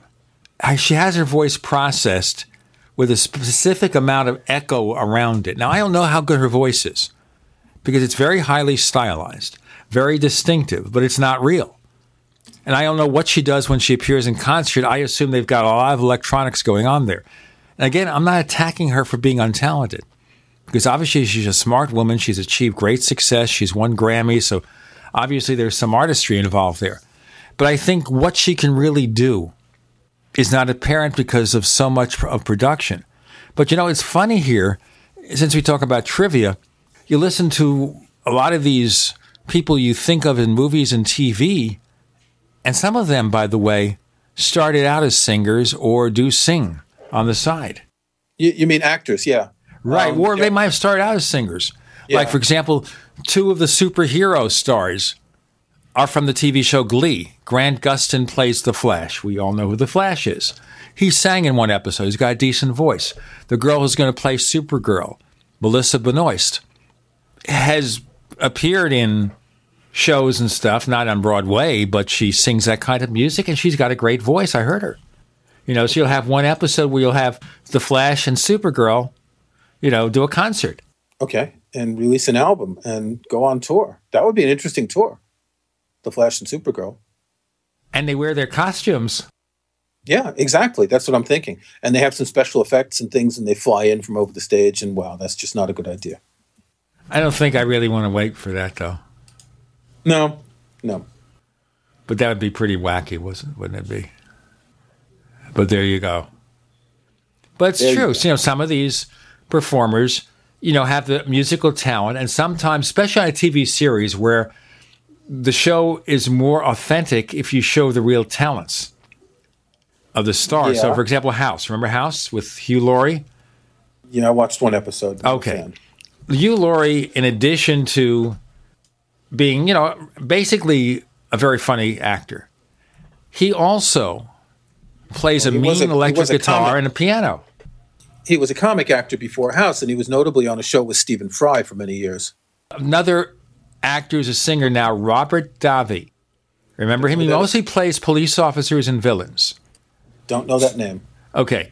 Now, probably his most famous role goes back to a James Bond movie. Okay? He appeared as the villain in a James Bond movie back in the early 1990s when Timothy Dalton was James Bond. But he sings in the Frank Sinatra vein. He's not Frank Sinatra, but he's pretty good. He's got an album out. So there you go. Let's get back here, though, to Apple Music. we have strayed. We strayed, but I thought it was good because we're looking at the product Apple is delivering, not just all this technology that obviously is somewhat broken. So, what does Apple need to do to make Apple Music work and to convince most people on September 30th to say, I'll accept the $9.99 a month charge? Yeah, that that's the big unknown, isn't it? App, Apple has said that they have 11 million users. Um, then they haven't really broken this down because they also said that they have, I think they said they have 2 million people using family accounts. Now, it's not clear whether the 11 million counts 2 million, 2 million, it's not clear whether 2 million of the 11 music are family account users or if each of the 2 million family accounts has an average of three people, if that's 6 million of the 11 million people. That would be cheating. I assume he's talking about accounts, not the number of people. Because frankly speaking, they would know how many people are using it, but I'm assuming they're saying this is how many people signed up. Well, users are people who are accessing it. And with a family account, you use family sharing, and each user has their own Apple ID. Um, you know, Spotify gives numbers like that. When they talk about paying users, they include people who are on a special 99 cent three month trial. Um, it, it's a free trial that costs a buck, so they count them as paying users. So I wouldn't put it past Apple to sort of fudge those numbers a bit. But so there are, there are a number of questions here. First of all, 11 million isn't that much when Apple has roughly 500 million iOS devices uh, and all the computers where people can use iTunes. Um, this was after one month. Now, we don't know where it is now. You'd expect that a lot of the people signing up for Apple Music would have done so in the first month. You know, existing users. You're going to get more as time goes by, um, as people buy new devices, if they switch to Apple or whatever. Now, what percentage can we expect to convert to paying users on September 30th or October 1st, or you know, a week later if they started their trial, a week after it, it, it was released? If you expect 25%, which is which would be a pretty high conversion rate, that gives them less than 3 million, which isn't a lot. You know, I, I don't I don't know if Apple's officially stated this, but uh, it's been said that their goal is roughly to get 100 million paying users. Now, they're not going to get 100 million overnight. It's going to take years, but can they ever achieve that goal? That's an awful lot. Um, you know, 10 bucks isn't a lot per month, but for a lot of people who are used to getting music for free, uh, it's $120 a year and it's money that they're not going to spend. That's a good question. Also, there hasn't been major promotion of Apple Music. I think they've got some billboards in some places. They started that a week or so ago. I, I think, and Apple's doing this the right way. I think that what they needed to do was first get all the early adopters in in the first month, and that's smart, and you know deal with all the kinks because they knew there were going to be problems. Then start slowly promoting it. Then I think when the fall comes around, they're going to make a bigger push. You're probably going to see some TV ads. You're probably going to see some exclusives um, to Apple Music and the iTunes Store, which are going to try and prod people into subscribing. But I don't think any exclusive is ever going to get a paid user to switch from one streaming service to another, or is going to tip the balance for a specific streaming service if someone isn't paying. I, am just not sure that that's how it's going to work. I think, I think ease of use. Uh, I think um, flexibility. So if you're in the Apple ecosystem, obviously Apple Music is much better, much easier to use than Spotify. Um, but I think they're fighting a tough battle. I think it's going to take a long time for Apple Music to really get to a point where enough people are paying to make it worth running Apple Music. Because remember, one of the reasons for Apple Music is to drive people to iOS devices. The, the, same reason the iTunes Store exists is partly to sell music, but it's more to get people to buy Apple hardware. Let's do more of this in our final segment with Kirk McElhearn. I'm Gene Steinberg. You're in the Tech Night Owl Live. Independently leading the way for the nation. Compelling talk for every political persuasion. We are GCN. Graphic Converter is the image manipulation tool for the rest of us. It does not use any database. You get full control of all your files. Want to view the images of a folder? Drag it into Graphic Converter, and a powerful browser opens up to show your image files. You could use it for slideshows. You could use it to import images from digital cameras or from scanners. Need to do some image editing? You can do that too in Graphic Converter. Also, print catalogs. Convert from so many formats, I can't even list them. Download now to see if Graphic Converter is good for you, like one and a half million other users. Guess what? You could save money when you buy Graphic Converter. Use the coupon code Night Owl. Use the coupon code Night Owl to get a special price for Graphic Converter. Go to lemkesoft.com. That's L E M K E soft.com. Lemkesoft.com. L E M K E soft.com. The human body is more than 60% water. Your brain and muscles are 75% water. And your blood is 92% water. Water is vital to your body, and alkalizing your water is the key to keep it running at its best. AlkaVision Plasma pH drops keep your entire body healthy, boosts energy, promotes weight loss, and even fights cancer. Call 800 518 7615 or go to alkavision.com to find out more. That's alkavision.com. Paid non-attorney spokesperson Adam Pulaski of the Pulaski Law Firm with principal office in Houston, Texas is the attorney responsible for the content of this ad. This ad is not legal advice, and the choice of a lawyer should not be based solely upon advertisement. Services may not be available in all states. Attention Xarelto users. If you or a loved one took Xarelto and suffered a serious bleeding event, you may be entitled to financial compensation. Xarelto is a popular prescription blood thinner used to prevent blood clots and protect patients from strokes. These serious bleeding events have led to numerous cases of hospitalization and even death. Phone lines are open 24-7. Call 800-261-0937. That's 800-261-0937. Virtually anyone can hack your cell phone and track your calls, your texts, your emails, your every movement, but only if they can detect a signal. Stay one step ahead of hackers and Big Brother with a Blockit Pocket, a custom made pocket infused with pure silver that creates a complete Faraday enclosure for your cell phone. For free shipping to the lower 48, visit blockitpocket.com or call 888 315 9618. Blockitpocket.com, enhancing health and privacy. As if chlorine in our water weren't bad enough, now they're adding ammonia? It's true. Some municipalities are now adding ammonia plus chlorine to your water supply. It's a disinfectant called chloramine. But with a trusted Big Berkey water filter, you can keep chloramine out of your water. New NSF EPA certified lab tests show EPA Berkey water filters remove chloramines, pharmaceuticals, BPA, pesticides, bacteria and viruses, all forms of fluoride, and much more. Big Berkey water filters are the original and most trusted on the market, the gold standard in water purification. And our filters last for years at less than 2 cents per gallon. Big Berkey, the one that's powerful enough to purify stagnant pond water. Get your Big Berkey today. Call 1 877 99 Berkey or click BigBerkeyWaterFilters.com. That's 1 877 99 B E R K E Y. Big Berkey Water Filters for the love of clean water. Hi, this is Ted Anderson. Have you ever wondered why banks, stockbrokers, investment advisors won't talk about gold IRAs? They've been available since 1986, yet the financial industry won't recognize the value of gold for your retirement. Gold has outperformed paper investments, yet no word about IRAs. If you would like to have gold for your retirement, call 800 686 2237. Don't get left behind by rising inflation and low returns. Call 800 686 2237. Secure your future and call 1 800 686 2237.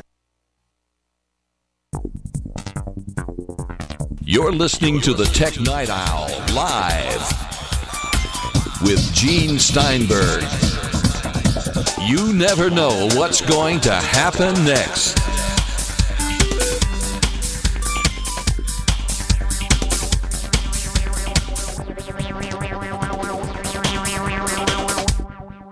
This is very early in the morning for me, and I'm wondering how I'm so awake. So we're not going to figure that out. I just had one cup of coffee, one 16 ounce cup of coffee from the local Circle K down the street here in Arizona. That's a big cup. 16 ounce? No, that's the smallest cup they make. They call it medium. There's nothing small. Small would be 12 ounces. America, right? Kirk McElhearn, the iTunes guy, is a Brit now.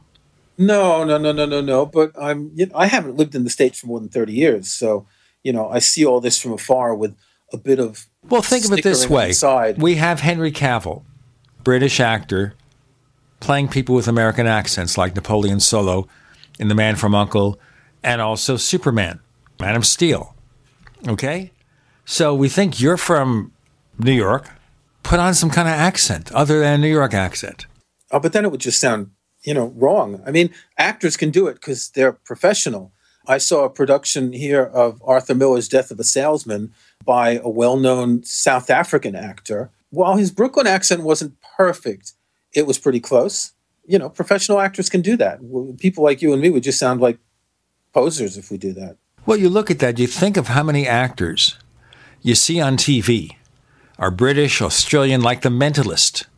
Okay?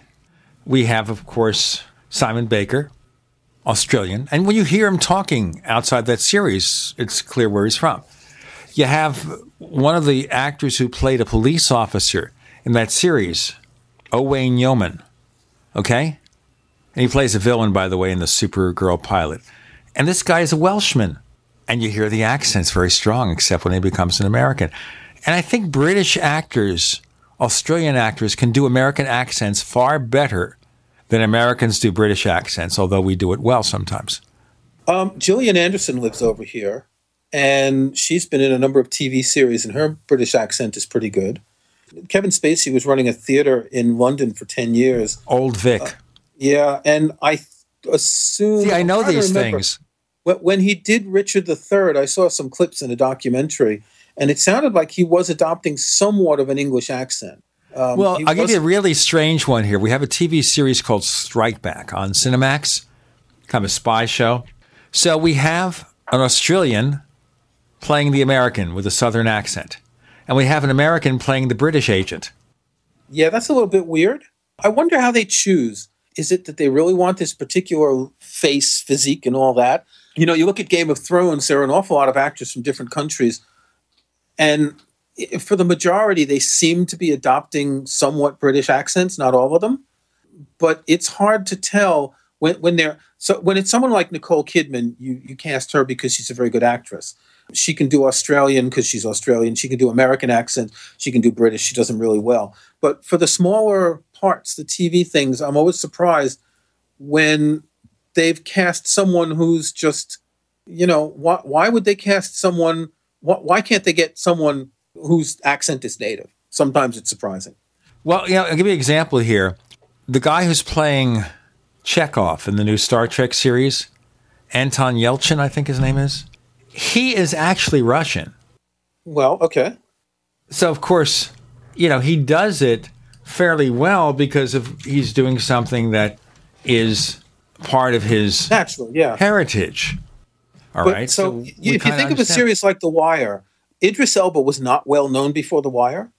You know, how did he get cast into that role, in which he was brilliant, by the way? Um, I, I can't remember the name of the guy, the short guy who was the mayor in the last couple of seasons, who won the mayoral election and who's now in Game of Thrones. He's Irish. Um, and of course, the guy playing Jimmy McNulty, what's his name? Dominic West. He's Irish as well. So why did um, David Simon, who made The Wire, why did he cast Irish and British people so much? I heard here when Bryan Singer, who was one of the producers of House, was casting Gregory House, and he saw this recording of Hugh Laurie. He wasn't aware he was British when he saw that, supposedly, until he heard him speak natively. But the key is here is when a casting director or producer or director is casting a film or a TV show, they're not looking at where the actor is from. They're looking at the look, yeah. the voice, the movements, and a lot of times it's the way they work with other performers. Do they have that chemistry? Do they work well together?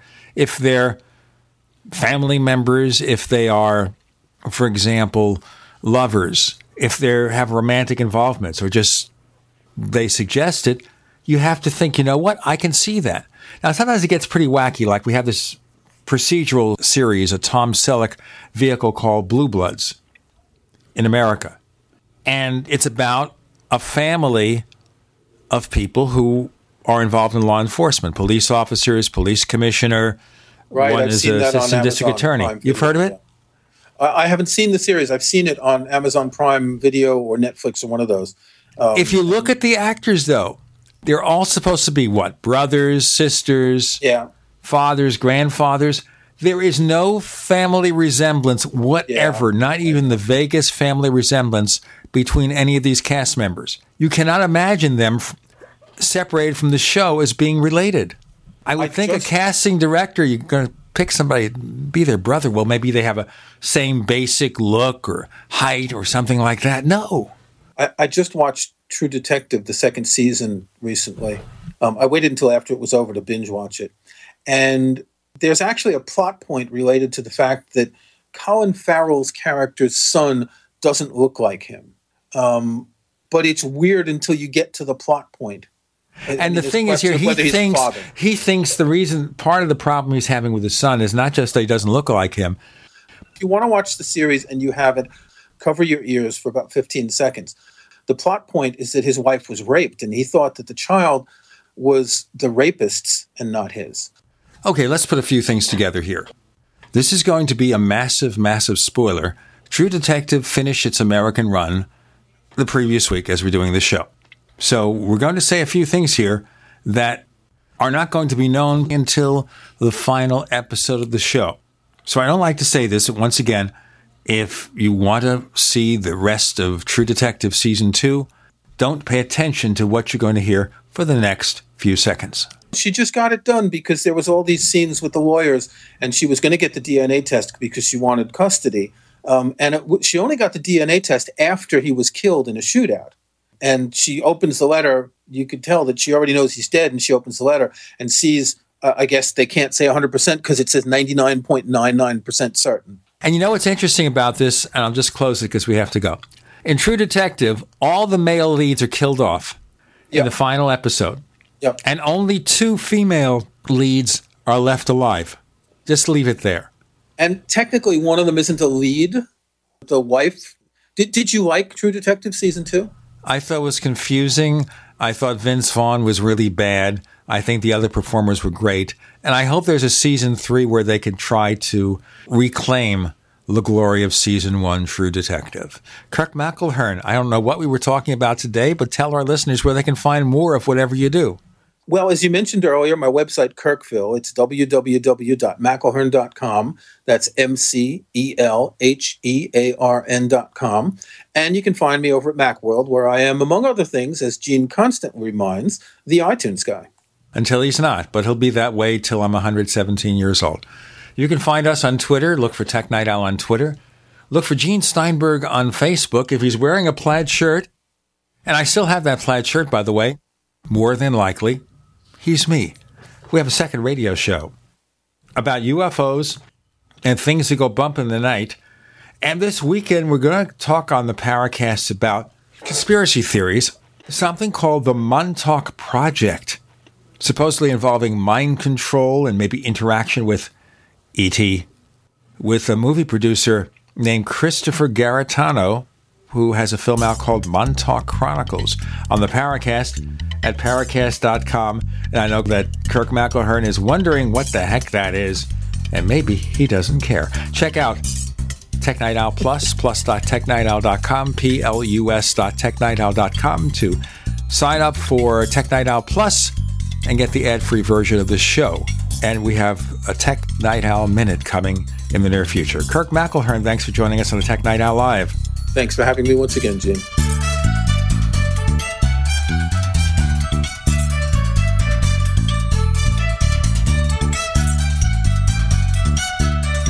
The Tech Night Owl Live is a copyrighted presentation of Making the Impossible Incorporated. We'll be back next week, same bat time, same bat channel.